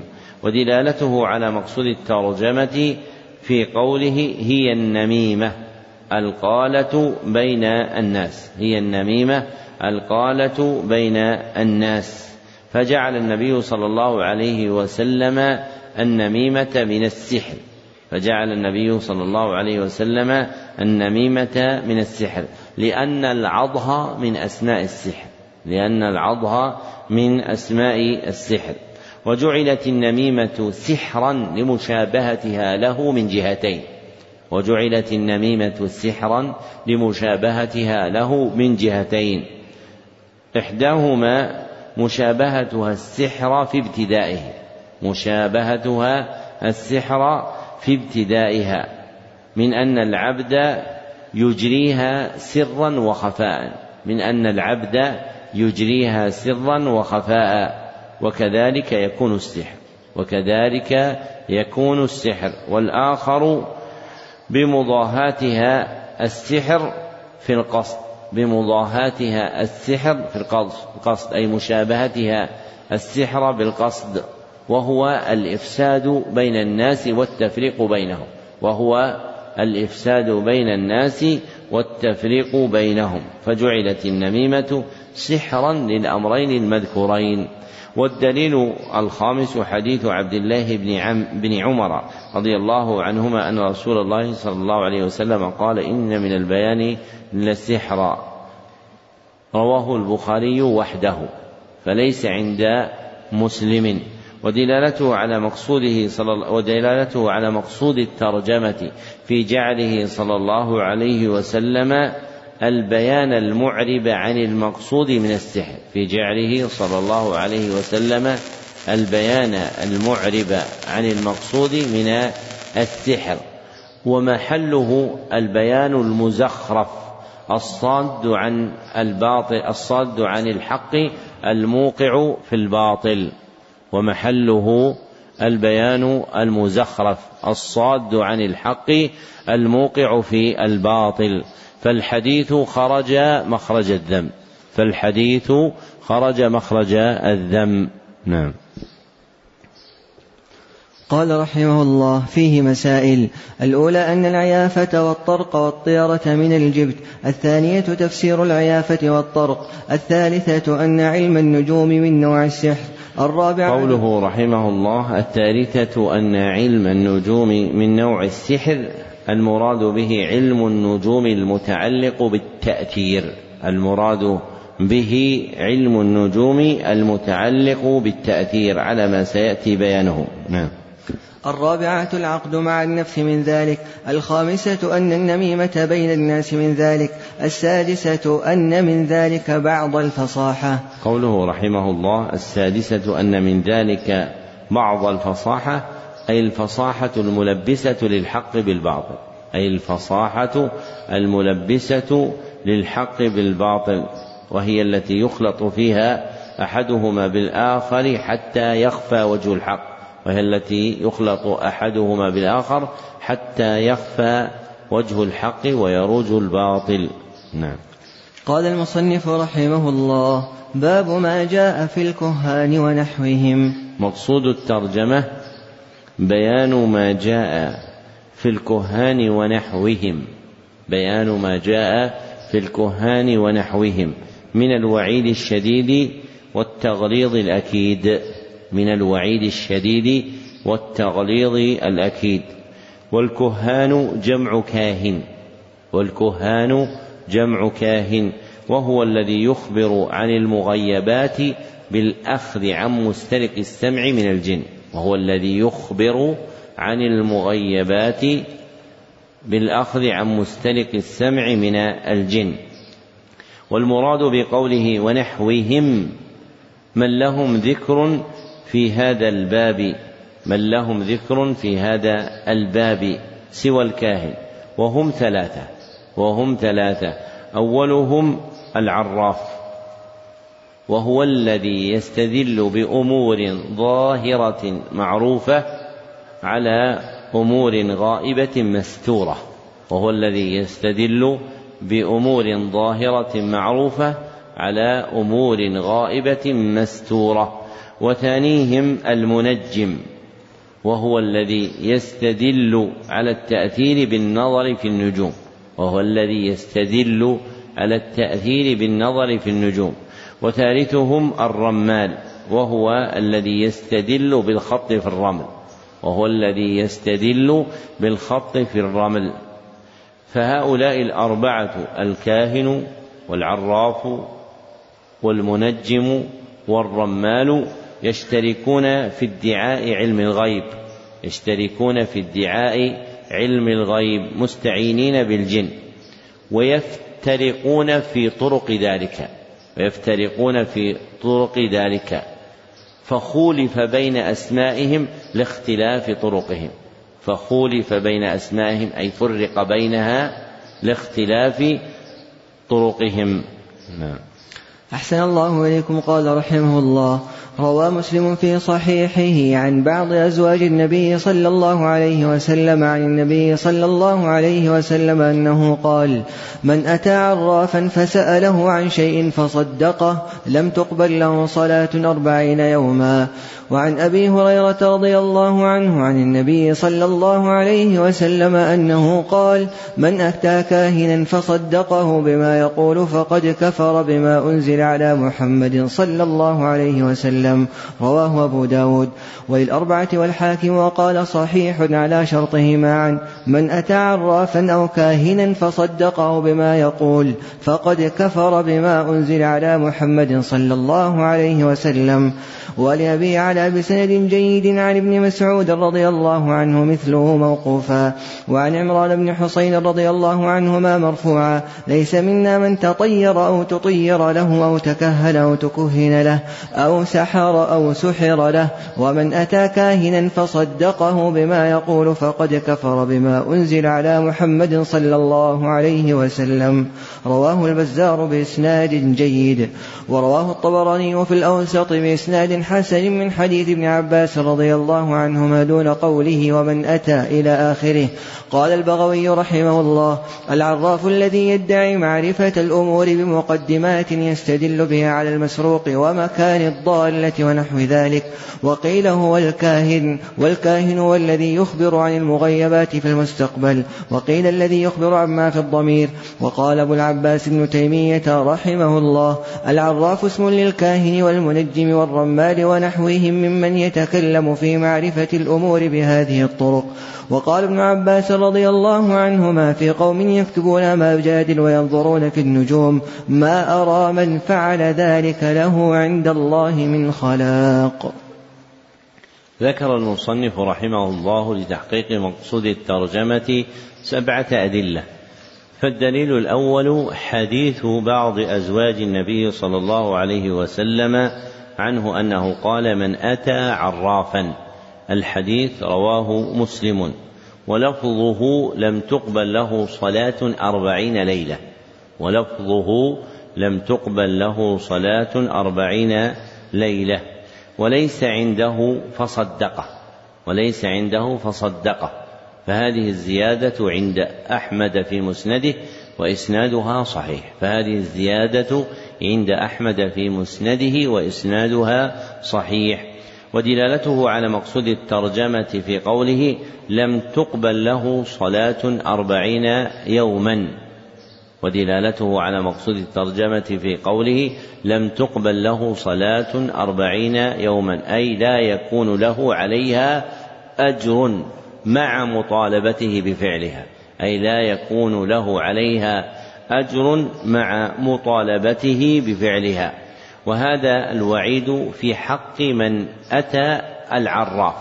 فكيف بالعراف نفسه؟ وهذا الوعيد في حق من أتى العراف. فكيف بالعراف نفسه؟ والدليل الثاني حديث أبي هريرة رضي الله عنه عن النبي صلى الله عليه وسلم أنه قال من أتى كاهنا. الحديث رواه الأربعة إلا النسائي. رواه الأربعة إلا النسائي وإسناده ضعيف وله شواهد يتقوى بها فيكون حديثا حسنا وله شواهد يتقوى بها فيكون حديثا حسنا. ودلالته على مقصود الترجمة في قوله فقد كفر بما أنزل على محمد صلى الله عليه وسلم وهو حكم على الآتي للكاهن وهو حكم على الآتي للكاهن فالكاهن أولى منه بالوعيد وشدة التغليظ فالكاهن أولى منه بالوعيد وشدة التغليظ. والكفر الذي نسب إليه هو الكفر الأصغر في أصح القولين والكفر الذي نسب إليه هو الكفر الأصغر في أصح القولين. للحديث المتقدم لم تقبل له صلاة أربعين ليلة. للحديث المتقدم لم تقبل له صلاة أربعين ليلة.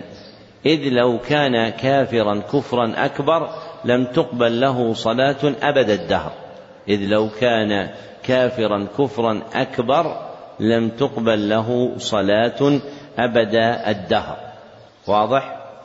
يعني الكافر كفر أكبر بعد الأربعين يقبل منه الصلاة؟ الجواب لا. فذلك هو كافر كفرا أصغر. طيب معنى كونه كفرا أصغر أي أن هذا عم أن عمله هذا هين أم عظيم؟ ما الجواب؟ طيب يقولون العلماء أصغر.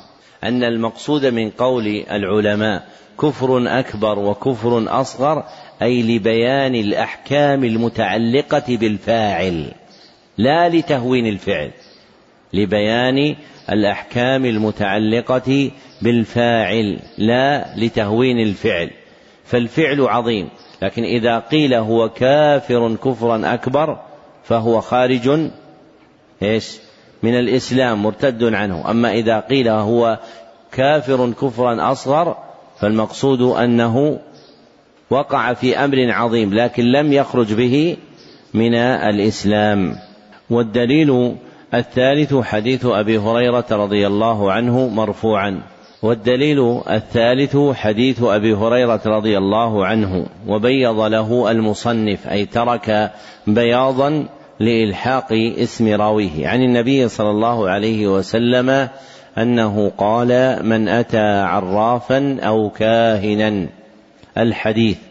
وعزاه المصنف للأربعة والحاكم.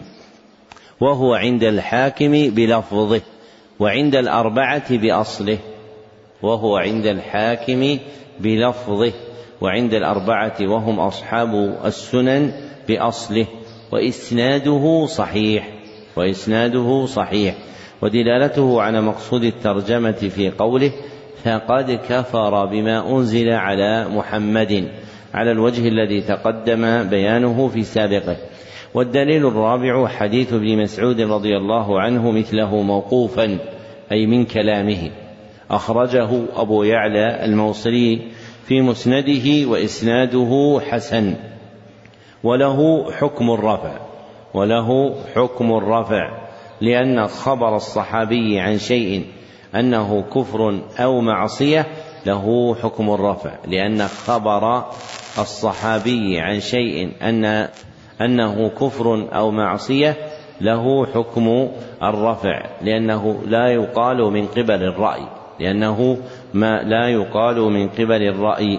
ودلالته على مقصود الترجمة في قوله فقد كفر بما أنزل على محمد صلى الله عليه وسلم على ما تقدم في سابقيه. والدليل الخامس حديث عمران بن حسين رضي الله عنه مرفوعا ليس منا من تطير. الحديث رواه البزار في مسنده وإسناده ضعيف. والأحاديث الأخرى في الباب تقويه فيكون حديثا حسنا. ودلالته على مقصود الترجمة من وجهين. أحدهما في قوله فقد كفر بما أنزل على محمد صلى الله عليه وسلم على ما تقدم بيانه. والآخر في قوله ليس منا. والآخر في قوله ليس منا. وعد أشياء فذكر منها أو تكهن أو تكهن له. أو تكهن أو تكهن له. أي عمل هذا أو عمله له غيره.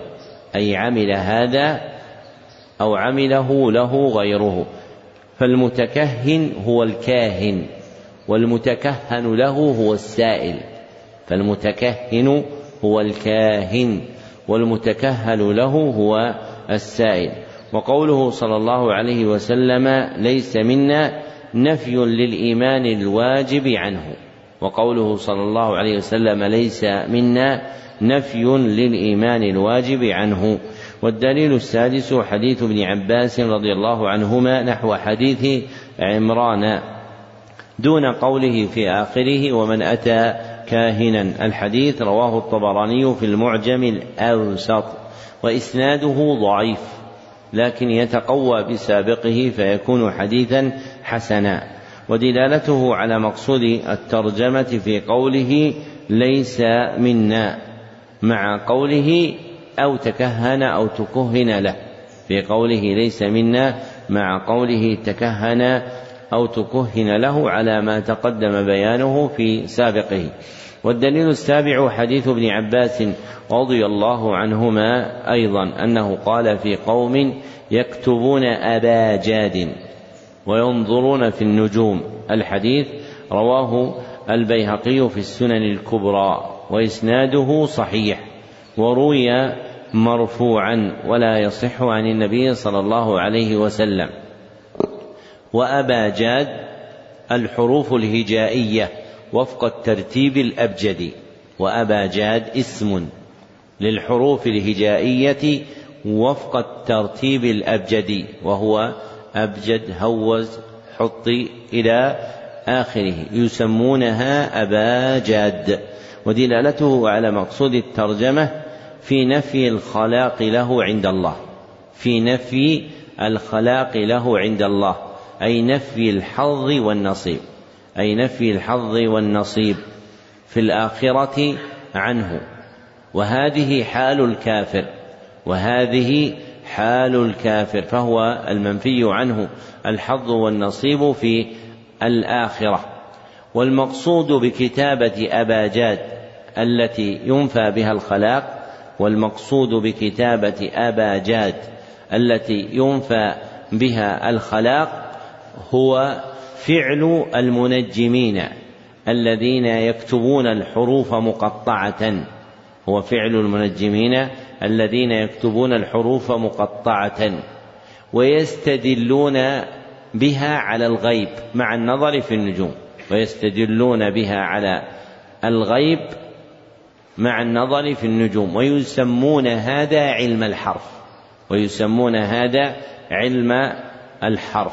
فإذا وقع في نظرك ذكر علم الحرف فالمراد به هذا النوع من السحر. فالمراد به هذا النوع من السحر وهو من التنجيم التأثيري كما سيأتي في بابه. نعم. أحسن الله إليكم. قال رحمه الله فيه مسائل. الأولى أنه لا يجتمع تصديق الكاهن مع الإيمان بالقرآن. الثانية التصريح بأنه كفر. الثالثة ذكر من تكهن له. الرابعة ذكر من تطير له. الخامسة ذكر من سحر له. السادسة ذكر من تعلم أبا جاد السابعة ذكر الفرق بين الكاهن والعراف. قال المصنف قوله رحمه الله السادسة ذكر من تعلم أبا جاد أي لادعاء علم الغيب أي لادعاء بعلم الغيب بتقطيعها والاستدلال بها مع النظر في النجوم.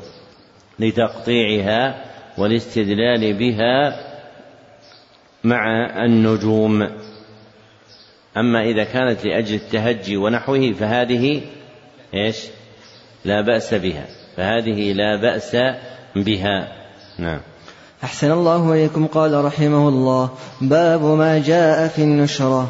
مقصود الترجمة بيان حكم النشرة. مقصود الترجمة بيان حكم النشرة وهي حل السحر بسحر مثله. وهي حل السحر بسحر مثله. فأصل النشرة حل السحر عن المسحور بسحر مثله. فأصل النشرة حل السحر عن المسحور بسحر مثله ثم توسع فيها فجعل دفع كل داء نشرة ثم توسع فيها فجعل دفع كل داء نشرة أخذا له من تفريق من نشر من نشر المرض عن المريض أي تفريقه أخذا له من نشر المرض عن المريض أي تفريقه حتى يشفى. نعم. قال المصنف رحمه الله عن جابر أن رسول الله صلى الله عليه وسلم سئل عن النشرة فقال هي من عمل الشيطان. رواه أحمد بإسناد جيد وأبو داود وقال سئل أحمد عنها فقال ابن مسعود يكره هذا كله. وفي البخاري عن قتادة قلت لابن المسيب رجل به طب أو يؤخذ عن امرأته أيحل عنه أو ينشر قال لا بأس به إنما يريدون به الإصلاح. فأما ما ينفع فلم ينه عنه انتهى. وروي عن الحسن أنه قال لا يحل السحر إلا ساحر. قال ابن القيم رحمه الله النشرة حل السحر عن المسحور وهي نوعان أحدهما حل بسحر مثله وهو الذي من عمل الشيطان وعليه يحمل قول الحسن فيتقرب الناشر والمنتشر إلى الشيطان بما يحب فيبطل عمله عن المسحور. والثاني النشرة بالرقية والتعوذات والدعوات والأدوية المباحة فهذا جائز. ذكر المصنف رحمه الله لتحقيق مقصود الترجمة أربعة أدلة. فالدليل الأول حديث جابر رضي الله عنه أن رسول الله صلى الله عليه وسلم سئل عن النشرة. الحديث رواه أبو داود وإسناده صحيح. ودلالته على مقصود الترجمة في قوله هي من عمل الشيطان. ودلالته على مقصود الترجمة في قوله هي من عمل الشيطان حكما على النشرة التي تعرفها العرب في الجاهلية. حكما على النشرة التي تعرفها العرب في الجاهلية. وهي حل السحر عن المسحور بسحر مثله. وهي حل السحر عن المسحور بسحر مثله.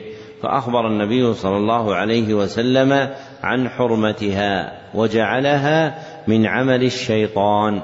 والدليل الثاني حديث أن ابن مسعود رضي الله عنه كان يكره هذا كله. رواه ابن أبي شيبة عن إبراهيم النخعي.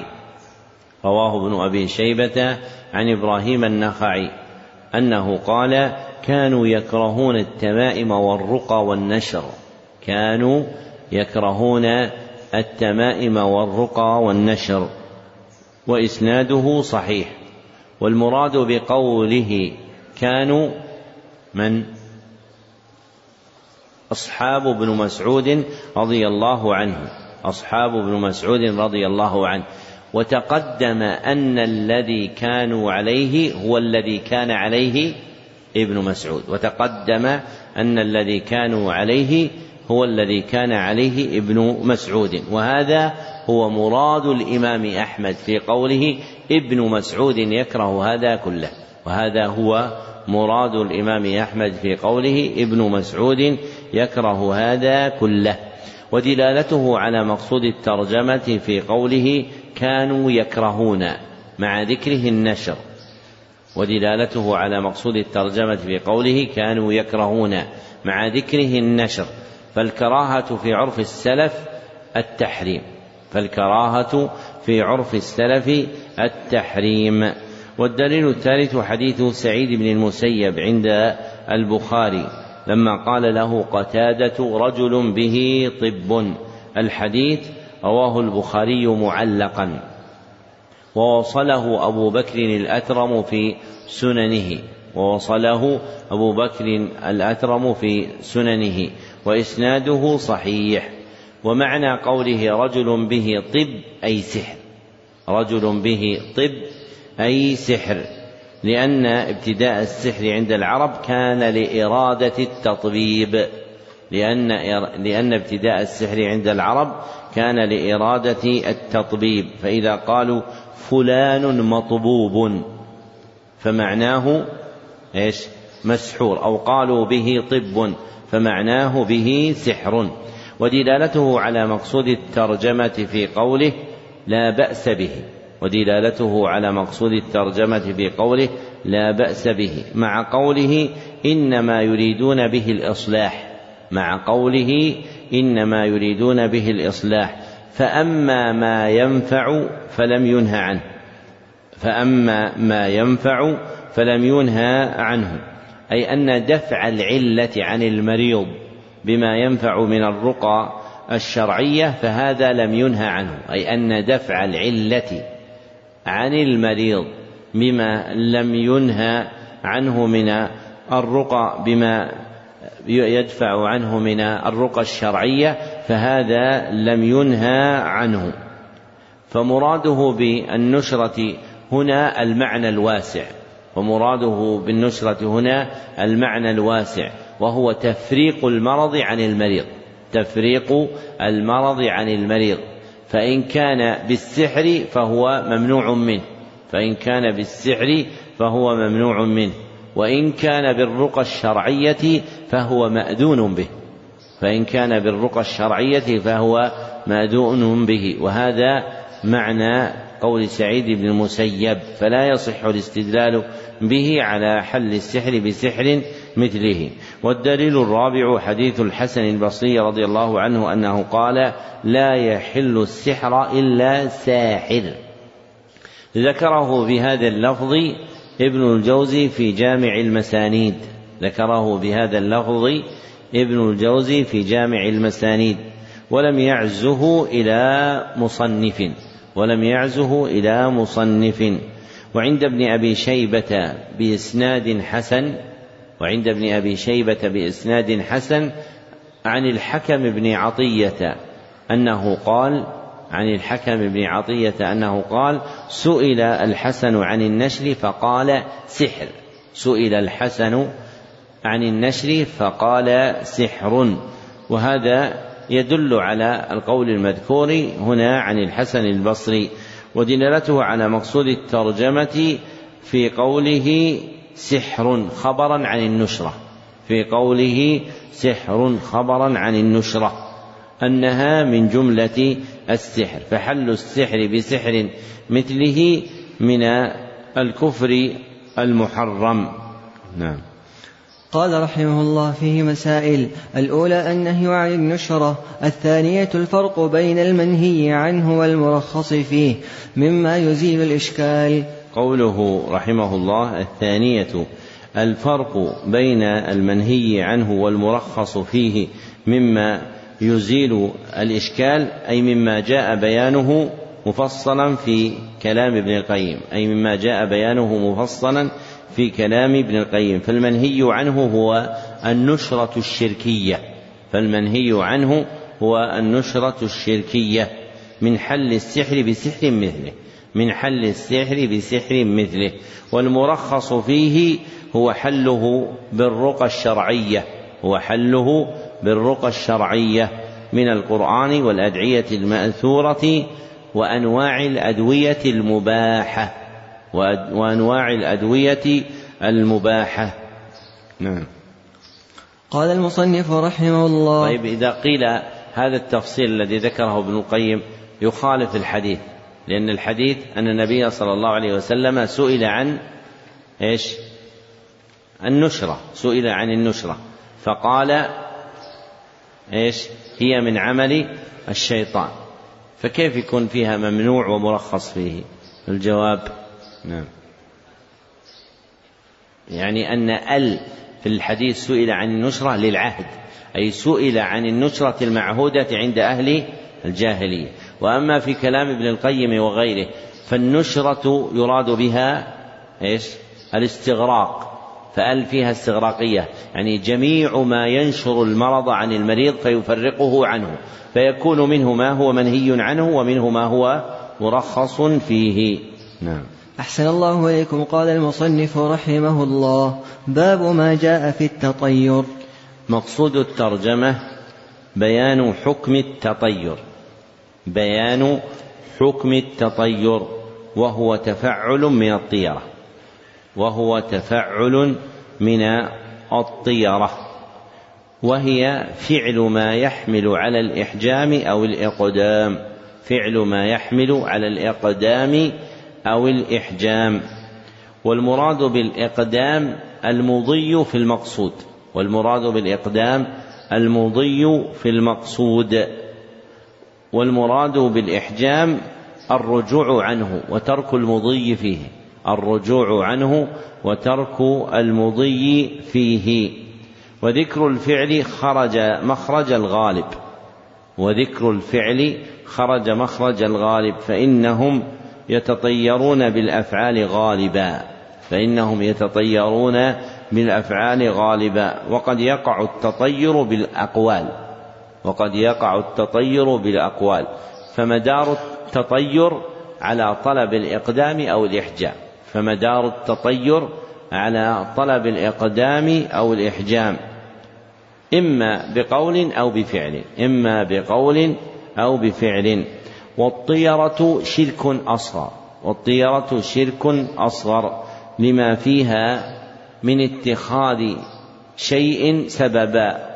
لما فيها من اتخاذ شيء سببا مع مع عدم كونه كذلك مع عدم كونه كذلك. وتقدم أن اتخاذ الأسباب التي لم تثبت من الشرك الأصغر. نعم. قال رحمه الله وقول الله تعالى ألا إنما طائرهم عند الله ولكن أكثرهم لا يعلمون؟ وقوله قالوا طائركم معكم. الآية وعن أبي هريرة رضي الله عنه أن رسول الله صلى الله عليه وسلم قال لا عدوى ولا طيرة ولا هامة ولا صفر. اخرجاه زاد مسلم ولا نوء ولا غول. ولهما عن أنس رضي الله عنه أنه قال قال رسول الله صلى الله عليه وسلم لا عدوى ولا طيرة ويعجبني الفأل. قالوا وما الفأل؟ قال الكلمة الطيبة. ولأبي داود بسند صحيح عن عقبة بن عامر أنه قال ذكرت الطيرة عند رسول الله صلى الله عليه وسلم فقال أحسنها الفأل ولا ترد مسلما فإذا رأى أحدكم ما يكره فليقل اللهم لا يأتي بالحسنات إلا أنت ولا يدفع السيئات إلا أنت ولا حول ولا قوة إلا بك. وعن ابن مسعود رضي الله عنه مرفوعا الطيرة شرك الطيرة شرك وما منا إلا ولكن الله يذهبه بالتوكل. رواه أبو داود والترمذي وصححه وجعل آخره من قول من قول ابن مسعود رضي الله عنه. ولأحمد من حديث ابن عمرو رضي الله عنهما من ردته الطيرة عن حاجته فقد أشرك. قالوا فما كفارة ذلك؟ قال أن يقول اللهم لا خير إلا خيرك ولا طير إلا طيرك ولا إله غيرك. وله من حديث الفضل بن العباس رضي الله عنهما إنما الطيرة ما أمضاك أو ردك. ذكر المصنف رحمه الله لتحقيق مقصود الترجمة ثمانية أدلة فالدليل الأول قوله تعالى ألا إنما طائرهم عند الله الآية. ودلالته على مقصود الترجمة في قوله إنما طائرهم عند الله. فالطائر هو القدر فالطائر هو القدر. ففيه إبطال الأسباب التي لا تأثير لها في قدر الله. ففيه إبطال الأسباب التي لا تأثير لها في قدر الله ومنها الطيرة ومنها الطيرة فإنها لا تغير من قدر الله شيئا فإنها لا تغير من قدر الله شيئا. والدليل الثاني قوله تعالى قالوا طائركم معكم الآية. ودلالته على مقصود الترجمة في قوله طائركم معكم أي قدركم الملازم لكم أي قدركم الملازم لكم. فلا يتغير بأشياء متوهمة. فلا يتغير بأشياء متوهمة. كالطيرة. كالطيرة. ففيه إبطال الطيرة بإثبات القدر. ففيه إبطال الطيرة بإثبات القدر. والدليل الثالث حديث أبي هريرة رضي الله عنه أن رسول الله صلى الله عليه وسلم قال لا عدوى. الحديث متفق عليه. ودلالته على مقصود الترجمة في قوله ولا طيرة. نفيا للطيرة. نفيا للطيرة. أنه لا تأثير لها. أنه لا تأثير لها. والدليل الرابع حديث أنس رضي الله عنه أنه قال قال رسول الله صلى الله عليه وسلم لا عدوى. الحديث متفق عليه ودلالته على مقصود الترجمة في قوله ولا طيرة على ما سبق بيانه في الدليل المتقدم في كونه إبطالا للطيرة ونفيا لها. والدليل الخامس حديث عروة بن عامر لا عقبة ابن عامر. حديث عروة ابن عامر لا عقبة ابن عامر أنه قال ذكرت الطيرة عند رسول الله صلى الله عليه وسلم فقال أحسنها الفأل. الحديث رواه أبو داود. وعروة تابعي وعروة تابعي فيكون حديثه مرسلا فيكون حديثه مرسلا.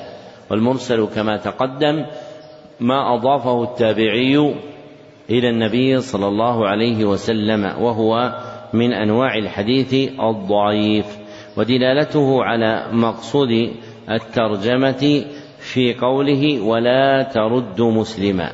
في قوله ولا ترد مسلما فمن كمل دينه لم يتعلق قلبه بها لبطلانها. فمن كمل دينه لم يتعلق قلبه بها لبطلانها.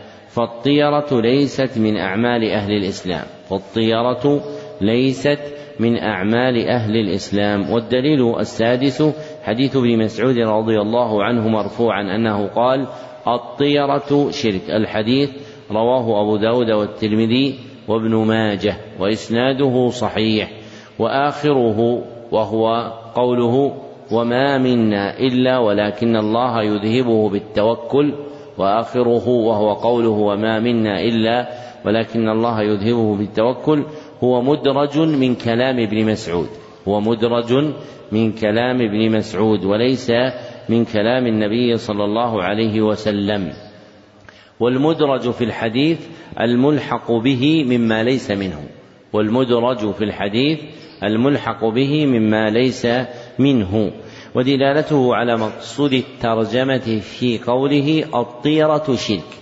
ودلالته على مقصود الترجمة في قوله الطيرة شرك. والتكرار للتأكيد. والتكرار للتأكيد. والدليل السابع حديث عبد الله بن عمرو رضي الله عنه أنه قال قال رسول الله صلى الله عليه وسلم من ردته الطيرة عن حاجته. الحديث رواه أحمد وإسناده ضعيف ودلالته على مقصود الترجمة في قوله فقد أشرك في قوله فقد أشرك فجعل الطيرة شركا وهذا المعنى موجود في حديث ابن مسعود المتقدم وهو صحيح والدليل الثامن حديث الفضل بن العباس رضي الله عنهما أنه صلى الله عليه وسلم قال إنما الطيرة ما امضاك أو ردك. رواه أحمد أيضا وإسناده ضعيف. ودلالته على مقصود الترجمة في قوله إنما الطيرة ما امضاك أو ردك. خبرا عن حقيقتها. خبرا عن حقيقتها. أنها تكون كذلك. أنها تكون كذلك. فتحمل العبد على المضي أو الرد. فتحمل العبد على المضي أو الرد. نعم. أحسن الله إليكم قال رحمه الله فيه مسائل. الأولى التنبيه على قوله ألا إنما طائرهم عند الله. مع قوله طائركم معكم. الثانية نفي العدوى الثالثة نفي الطيرة الرابعة نفي الهامة الخامسة نفي الصفر. السادسة أن الفأل ليس من ذلك بل مستحب. السابعة تفسير الفأل. الثامنة أن الواقع في القلب من ذلك مع كراهته لا يضر بل يذهبه الله بالتوكل. التاسعة ذكر ما يقول من وجده.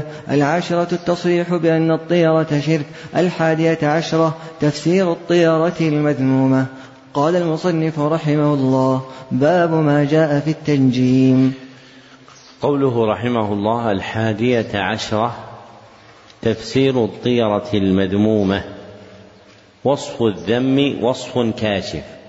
وصف الذم وصف كاشف. أن يكشف عن حقيقتها. أن يكشف عن حقيقتها. لا يقيد بعض أفرادها. لا يقيد بعض أفرادها. فكل طيرة مذمومة. فكل طيرة مذمومة.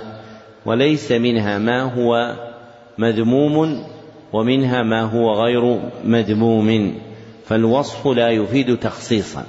فالوصف لا يفيد تخصيصا بل يفيد كشفا. ومثل هذا يسمى صفة كاشفة. ومثل هذا يسمى صفة كاشفة. نعم. أحسن الله إليكم قال رحمه الله. قال البخاري في صحيحه قال قتادة رحمه أحسن الله إليكم قال المصنف رحمه الله. باب ما جاء في التنجيم. مقصود الترجمة بيان حكم التنجيم. مقصود الترجمة بيان حكم التنجيم وهو النظر في النجوم للاستدلال بها على التأثير أو التسيير وهو النظر في النجوم للاستدلال بها على التأثير أو التسيير. فالتنجيم نوعان. فالتنجيم نوعان. أحدهما تنجيم التسيير. أحدهما تنجيم التسيير. وهو النظر في النجوم وهو النظر في النجوم للاستدلال بها على الجهات والأحوال. وهو النظر في النجوم للاستدلال بها على الجهات والأحوال الجوية. وهذا جائز عند الجمهور وهو الصحيح. وهذا جائز عند الجمهور وهو الصحيح. والآخر تنجيم التأثير. تنجيم التأثير. وهو النظر في النجوم للاستدلال بها على التأثير. وهو النظر في النجوم للاستدلال بها على التأثير أي وجود أثر لها في أحوال الخلق أي وجود تأثير لها في أحوال الخلق. وهذا النوع ثلاثة أقسام وهذا النوع ثلاثة أقسام. فالقسم الأول النظر فيها مع اعتقاد كون النجوم مستقلة بالتأثير النظر فيها مع اعتقاد كون النجوم مستقلة بالتأثير مدبرة للكون بحركاتها مدبرة للكون بحركاتها وهذا شرك أكبر وهذا شرك أكبر. والقسم الثاني النظر فيها مع اعتقاد كونها مرشدة للغيب. النظر فيها مع اعتقاد كونها مرشدة للغيب دالة عليه باجتماعها وافتراقها دالة عليه باجتماعها وافتراقها وهذا شرك أكبر أيضا وهذا شرك أكبر أيضا. والقسم الثالث النظر فيها مع اعتقاد كونها سببا غير مستقل بالتأثير. والقسم الثالث النظر فيها مع اعتقاد كونها سببا غير مستقل بالتأثير وأنها تابعة قدر الله وأنها تابعة قدر الله. وهذا القسم له صورتان وهذا القسم له صورتان. الصورة الأولى أن يكون السبب غير صحيح أن يكون السبب غير صحيح. فلا يقوم دليل على أن حركة النجوم تؤثر بما ذكر فلا يقوم دليل على أن حركة النجوم تؤثر بما ذكر وهذا من الشرك الأصغر وهذا من الشرك الأصغر لأنه من اتخاذ الأسباب التي لم يثبت كونها سببا لأنه من اتخاذ الأسباب التي لم يثبت كونها سببا. والصورة الثانية صحة كون ذلك سببا. صحة كون ذلك سببا. فيصح بدليل قائم أن حركة النجوم سبب لشيء ما. فيصح بدليل قائم أن حركة النجوم سبب لشيء ما. وهذه الصورة لها حالان أيضا.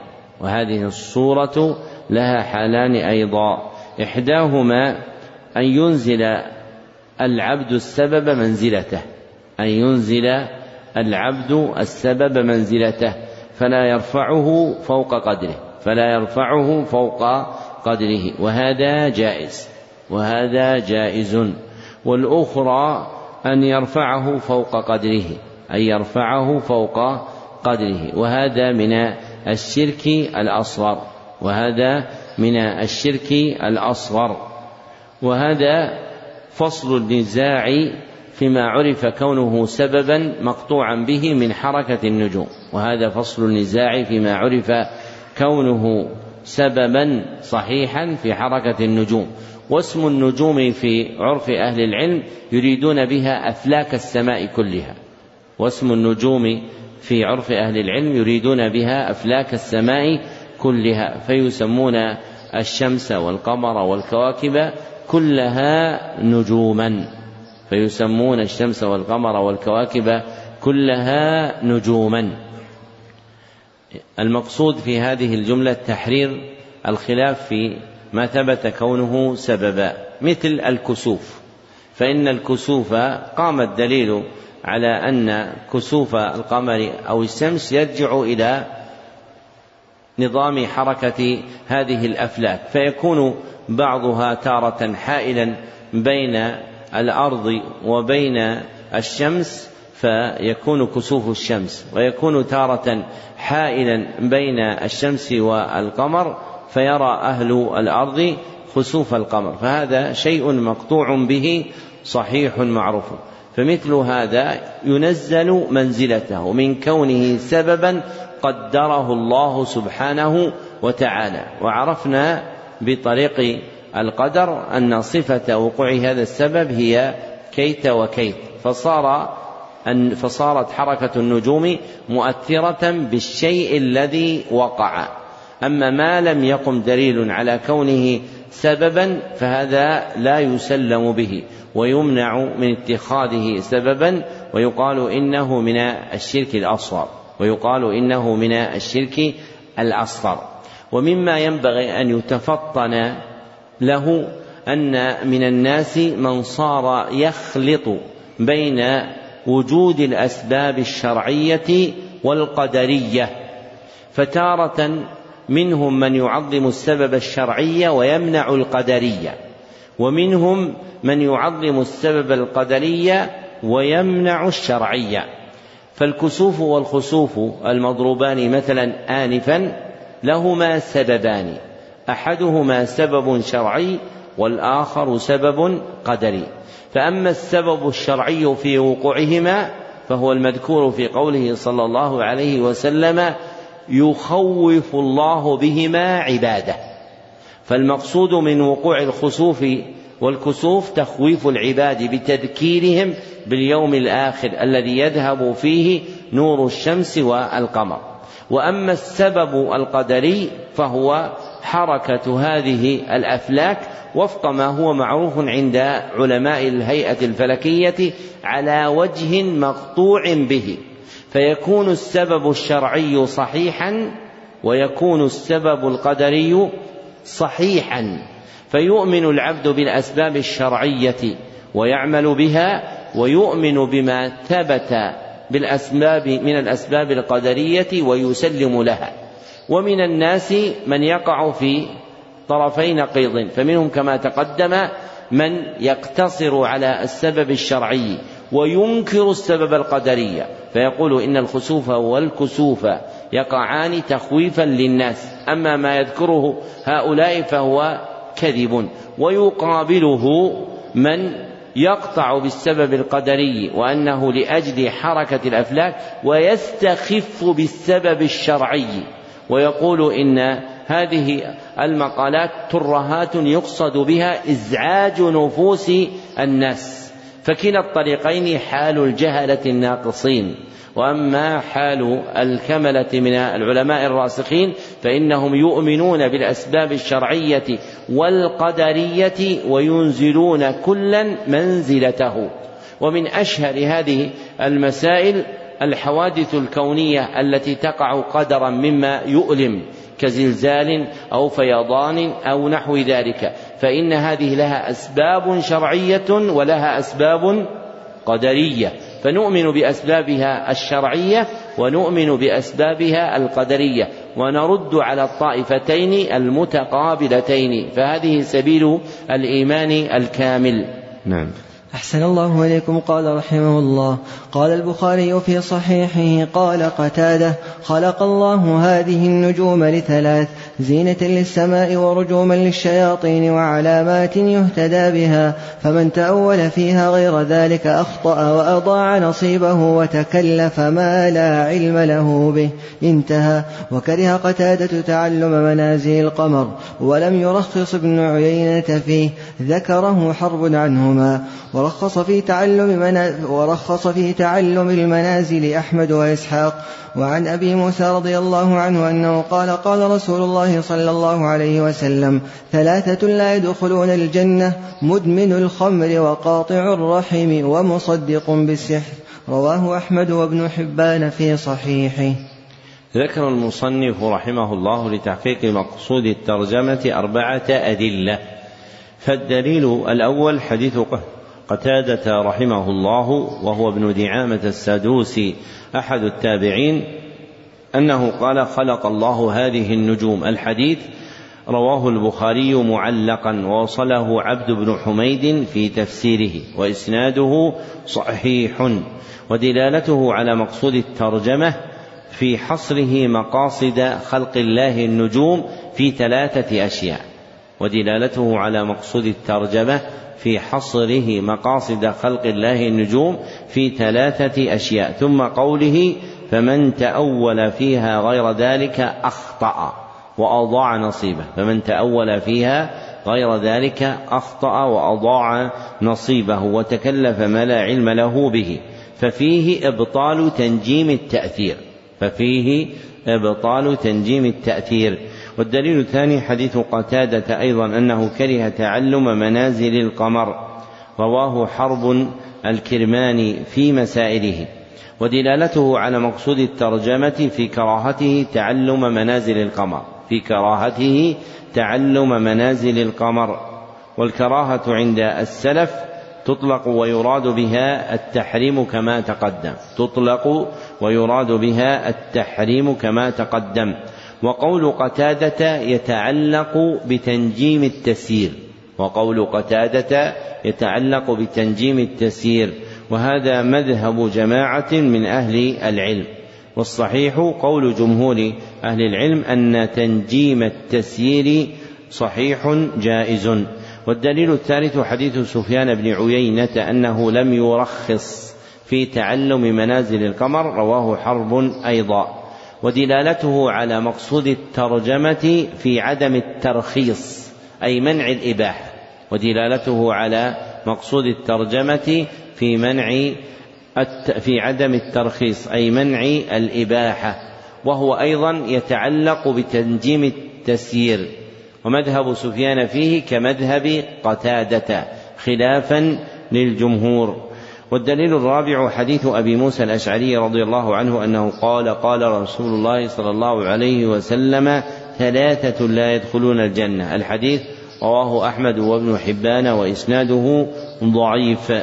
ودلالته على مقصود الترجمة في قوله ومصدق بالسحر ومصدق بالسحر لأن التنجيم على اعتقاد التأثير من جملة السحر لأن التنجيم على اعتقاد التأثير من جملة السحر. وتقدم حديث ابن عباس من اقتبس شعبة من النجوم فقد اقتبس شعبة من السحر فهو يشهد للمذكور هنا.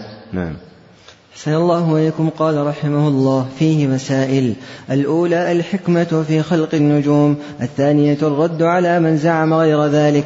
الثالثة ذكر الخلاف في تعلم المنازل.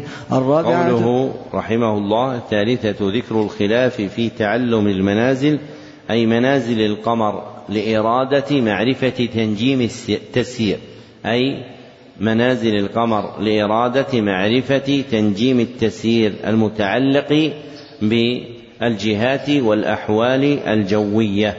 نعم. الرابعة الوعيد في من صدق بشيء من السحر ولو عرف أنه باطل. قال المصنف رحمه الله باب ما جاء في الاستسقاء بالأنواء.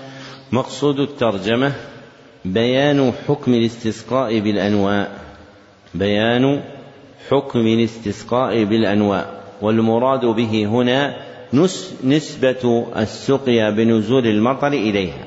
نسبة السقيا بنزول المطر إليها. والأنواء منازل القمر. إذا نزل القمر منزلة مع النجم.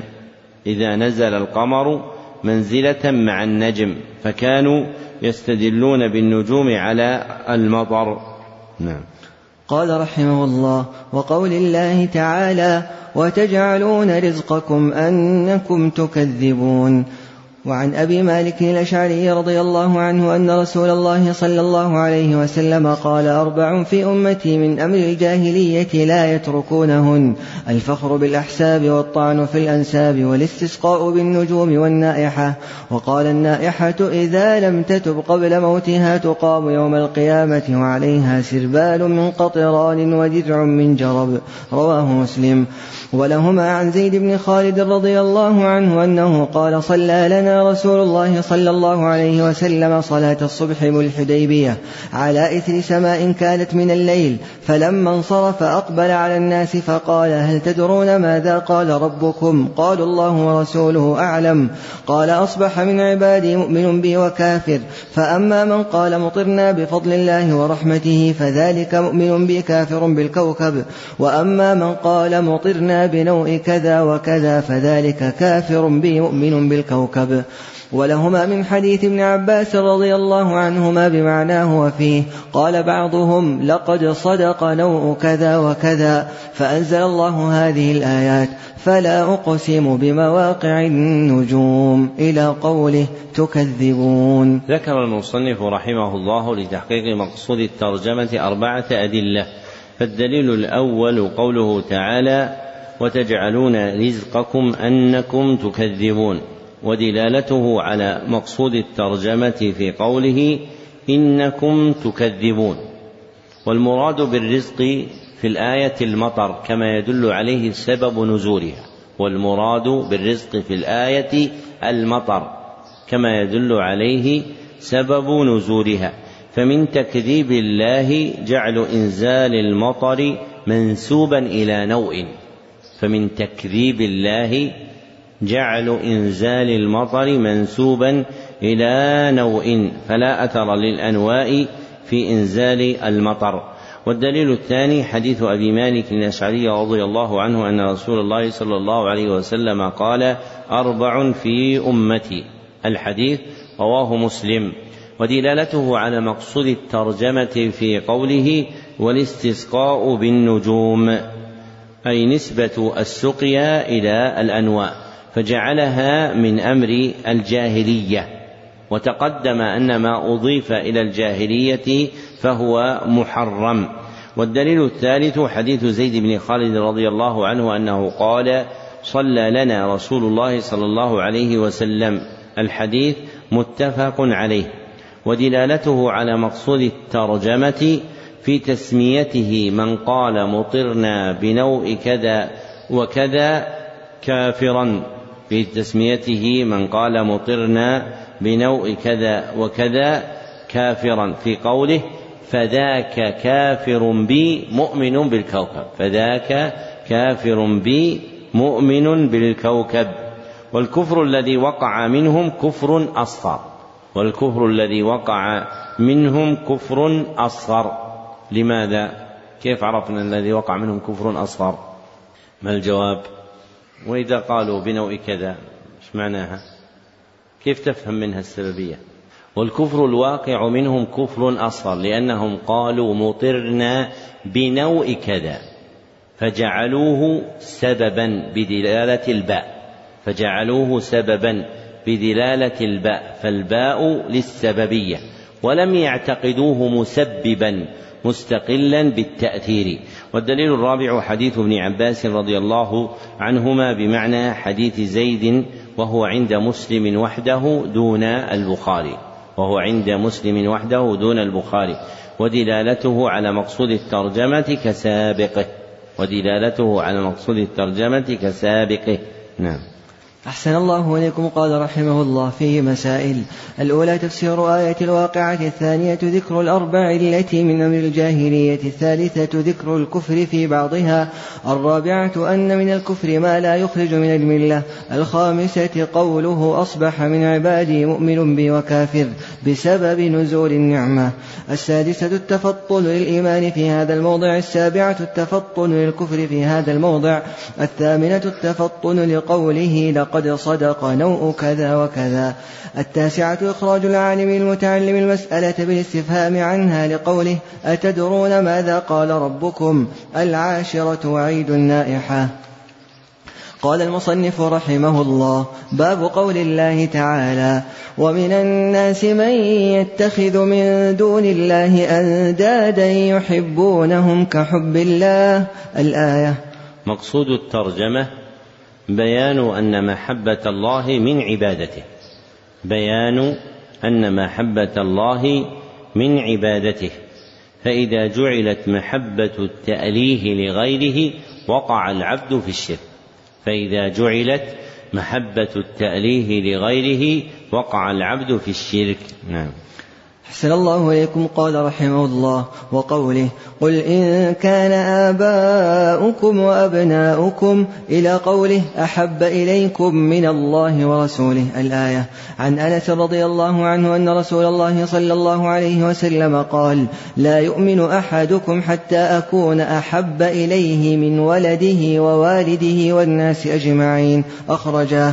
ولهما عنه رضي الله عنه أنه قال قال رسول الله صلى الله عليه وسلم ثلاث من كن فيه وجد بهن حلاوة الإيمان أن يكون الله ورسوله أحب إليه مما سواهما وأن يحب المرء لا يحبه إلا لله وأن يكره أن يعود في الكفر بعد إذ أنقذه الله منه كما يكره أن يقذف في النار. وفي رواية لا يجد أحد حلاوة الإيمان حتى إلى آخره.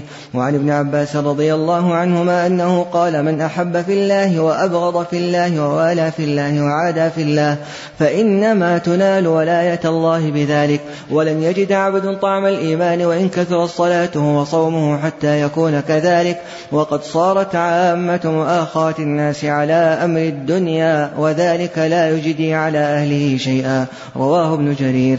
وقال ابن عباس رضي الله عنهما في قوله تعالى وتقطعت بهم الأسباب قال المودة ذكر المصنف رحمه الله لتحقيق مقصود الترجمة ستة أدلة فالدليل الأول قوله تعالى ومن الناس من يتخذ من دون الله أندادا الآية ودلالته على مقصود الترجمة من وجهين أحدهما في قوله ومن الناس من يتخذ من دون الله أندادا يحبونهم كحب الله فجعل محبة غير الله محبة تأليه من أفعال المشركين فجعل محبة غير الله محبة تأليه من أفعال المشركين. ولو كان فاعلها يحب الله أيضا ولو كان فاعلها يحب الله أيضا.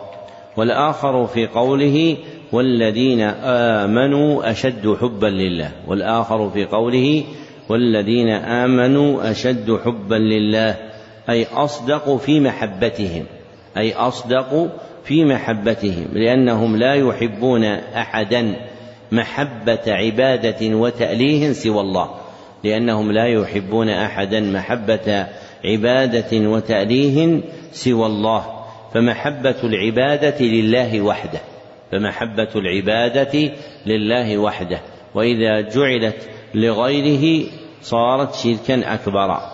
والدليل الثاني قوله تعالى قل إن كان آباؤكم الآية.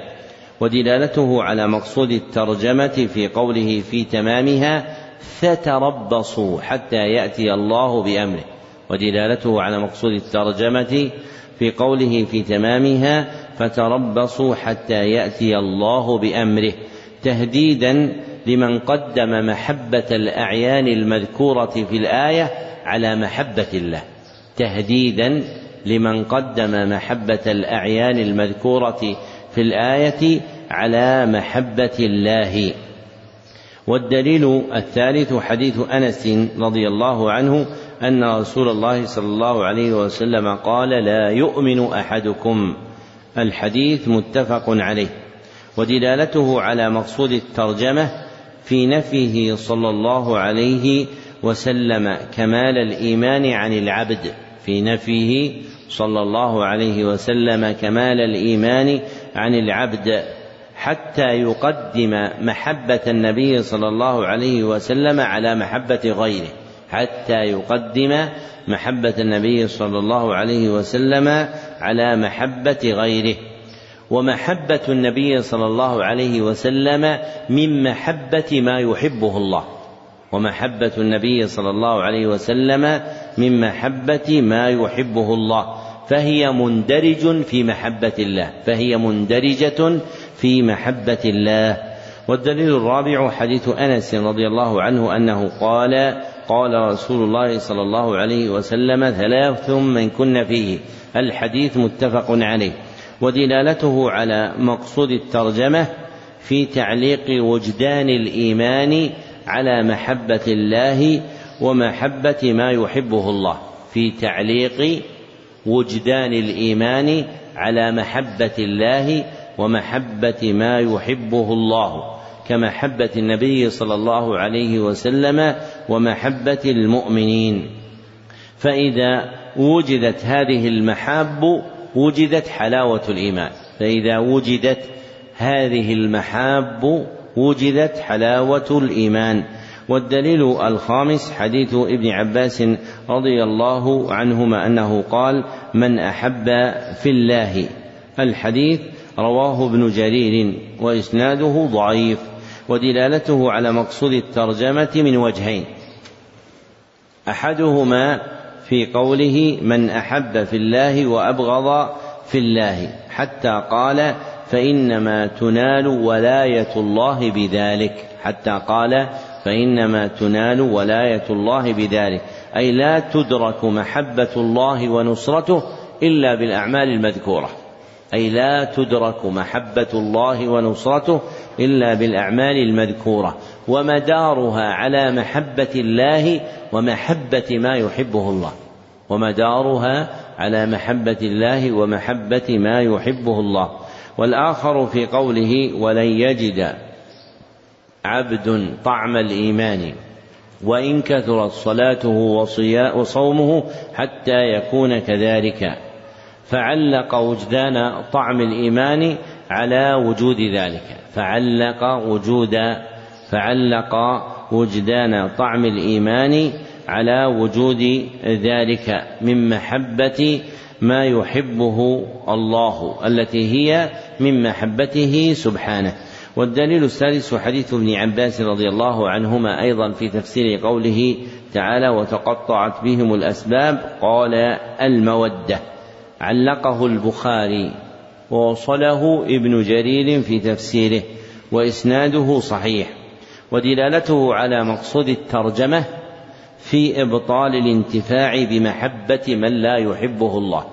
ودلالته على مقصود الترجمة في إبطال الانتفاع بمحبة من لا يحبه الله كمحبة المشركين لآلهتهم كمحبة المشركين لآلهتهم ومحبة الأتباع لرؤوسهم في الضلال ومحبة الأتباع لرؤوسهم في الضلال فتؤول بهم الحال إلى براءة بعضهم من بعض.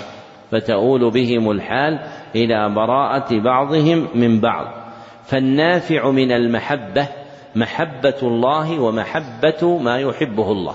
فالنافع من المحبة ما يحبه الله و فالنافع من المحبة محبة الله وما يحبه الله. فيكون مأمورا بها. نعم.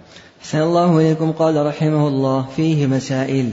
الأولى تفسير آية البقرة الثانية تفسير آية براءة الثالثة وجوب محبته صلى الله عليه وسلم على النفس والأهل والمال. الرابعة قوله رحمه الله الثالثة وجوب محبته صلى الله عليه وسلم على النفس والأهل والمال أي وجوب تقديم محبته. أي وجوب تقديم محبته صلى الله عليه وسلم عليهم. فحذف المضاف وأقيم المضاف إليه مقامة. فحذف المضاف وأقيم المضاف إليه مقامة. وهذا صحيح في لسان العرب. نعم. أحسن الله إليكم قال رحمه الله. الرابعة أن نفي الإيمان لا يدل على الخروج من الإسلام. الخامسة أن للإيمان حلاوة قد يجدها الإنسان وقد لا يجدها. السادسة أعمال القلب الأربع التي لا تنال ولاية الله إلا بها ولا يجد أحد طعم الإيمان إلا بها. السابعة فهم الصحابي الواقع أن عامة المؤاخاة على أمر الدنيا. الثامنة تفسير قوله وتقطعت بهم الأسباب. التاسعة أن من المشركين من يحب الله حبا شديدا. العاشرة الوعيد على من كانت الثمانية عنده أحب من دينه. الحادية عشرة. قوله رحمه الله العاشرة الوعيد على من كانت الثمانية عنده أحب من دينه يعني الأعيان الثمانية يعني الأعيان الثمانية. المذكورة في قوله تعالى قل إن كان آباؤكم وأبناؤكم إلى تمام الآية. نعم. الحادية عشرة أن من اتخذ ندا تساوي محبته محبة الله فهو الشرك الأكبر. قال المصنف رحمه الله باب قول الله تعالى إنما ذلكم الشيطان يخوف أولياءه فلا تخافوهم وخافون إن كنتم مؤمنين. مقصود الترجمة بيان أن الخوف من الله عبادة. بيان أن الخوف من الله عبادة فخوف التأليه عبادة لله وحده فخوف التأليه عبادة لله وحده وإذا جعلت لغيره صارت شركا وإذا جعلت لغيره صارت شركا. نعم. قال رحمه الله وقوله إنما يعمر مساجد الله من آمن بالله واليوم الآخر وأقام الصلاة وآتى الزكاة ولم يخش إلا الله.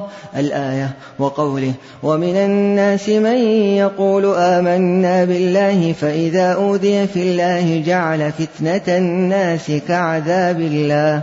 الآية وعن أبي سعيد رضي الله عنه مرفوعا إن من ضعف اليقين ترضى ترضي الناس بسخط الله وأن تحمدهم على رزق الله وأن تذمهم على ما لم يؤتك الله. إن رزق الله لا يجره حرص حريص ولا يرده كراهية كاره.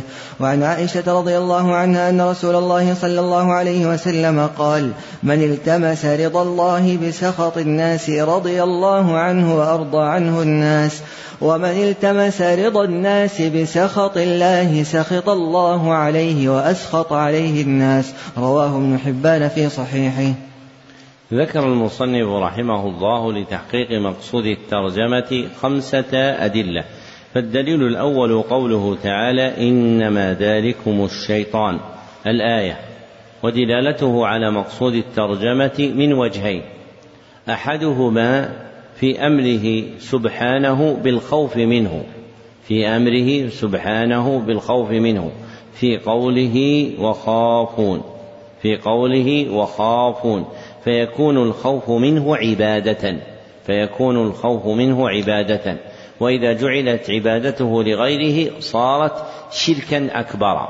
وإذا جعلت عبادته لغيره صارت شركا أكبر. والآخر في قوله إن كنتم مؤمنين إن كنتم مؤمنين تعليقا لوجود الإيمان على وجود الخوف تعليقا لوجود الإيمان على وجود الخوف. وما علق عليه الإيمان وما علق عليه الإيمان فهو واجب وهو عبادة. فيجب الخوف من الله و هو عبادة له وإذا جعلت لغيره وقع العبد في الشرك. والدليل الثاني قوله تعالى إنما يعمر مساجد الله الآية. ودلالته على مقصود الترجمة في قوله ولم يخش إلا الله ولم يخش إلا الله وصفا لعامل مساجد الله وصفا لعامل مساجد الله مدحا لهم أنهم متصفون بخشية الله. مدحا لهم أنهم متصفون بخشية الله. والخشية خوف وزيادة. والخشية خوف وزيادة.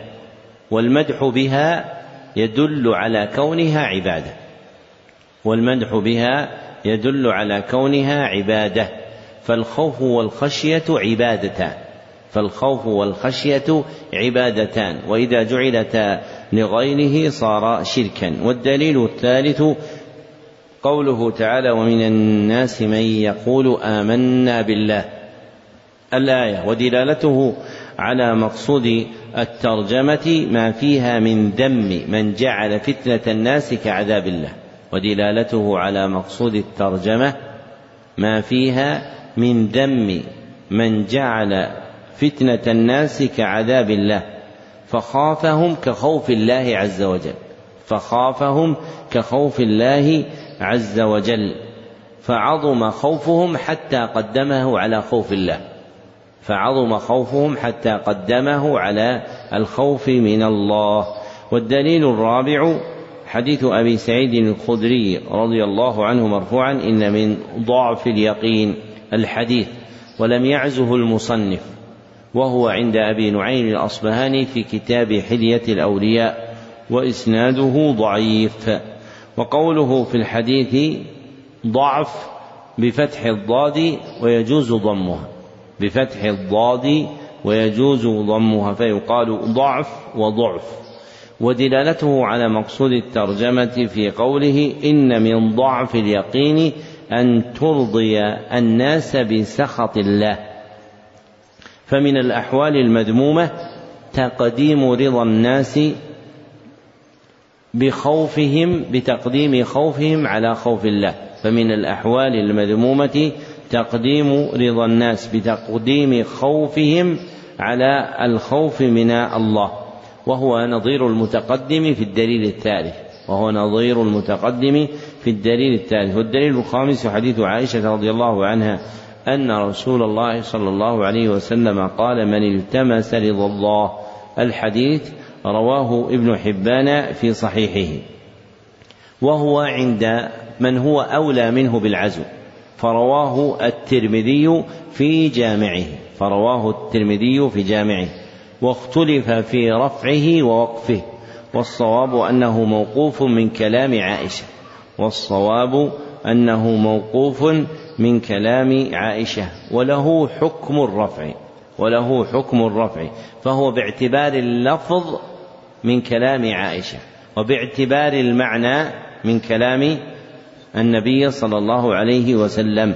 ودلالته على مقصود الترجمة في قوله ومن التمس رضا الناس بسخط الله سخط الله عليه وأسخط عليه الناس في قوله ومن التمس رضا الناس بسخط الله سخط الله عليه وأسخط عن عليه الناس. ذما لمن قدم الخوف من الناس على الخوف من الله. ذما لمن قدم الخوف من الناس على الخوف من الله. فابتغى رضاهم بسخط الله. فابتغى رضاهم بسخط الله.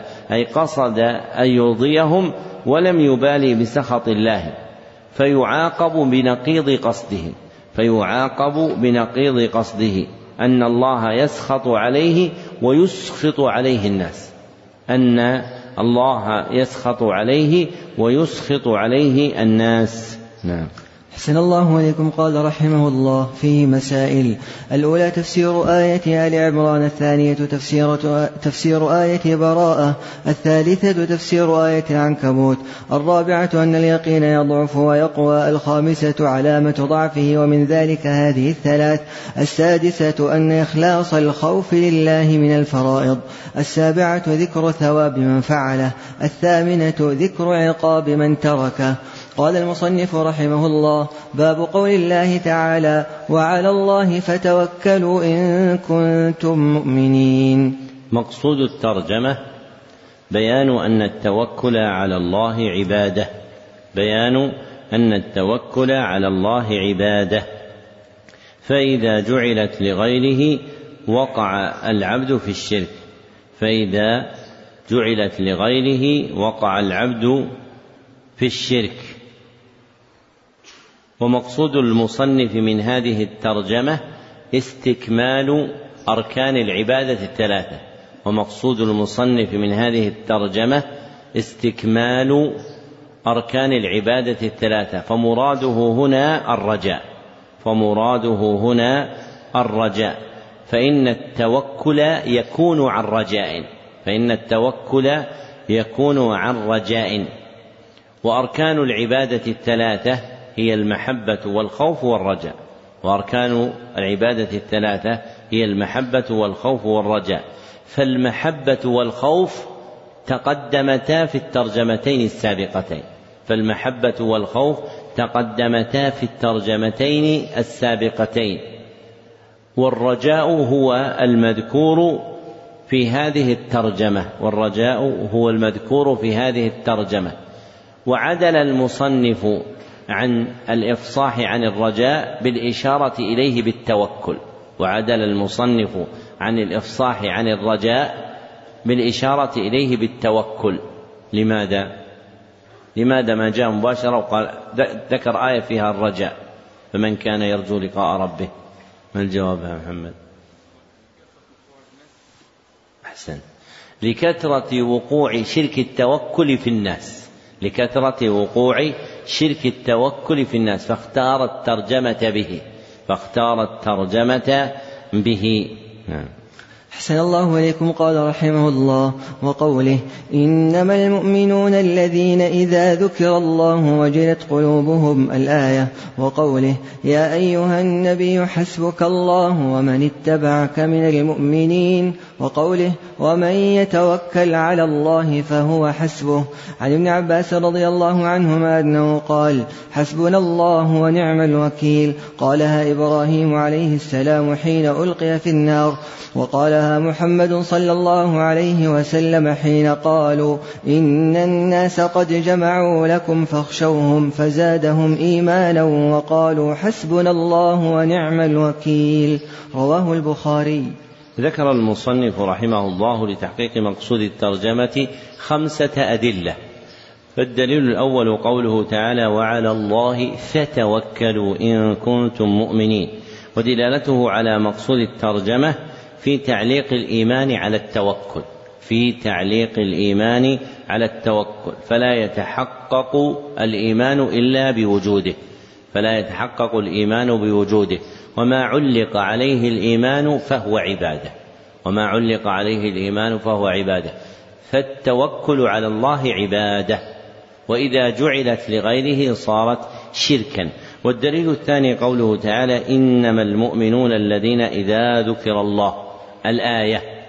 ودلالته على مقصود الترجمة في قوله في تمامها وعلى ربهم يتوكلون.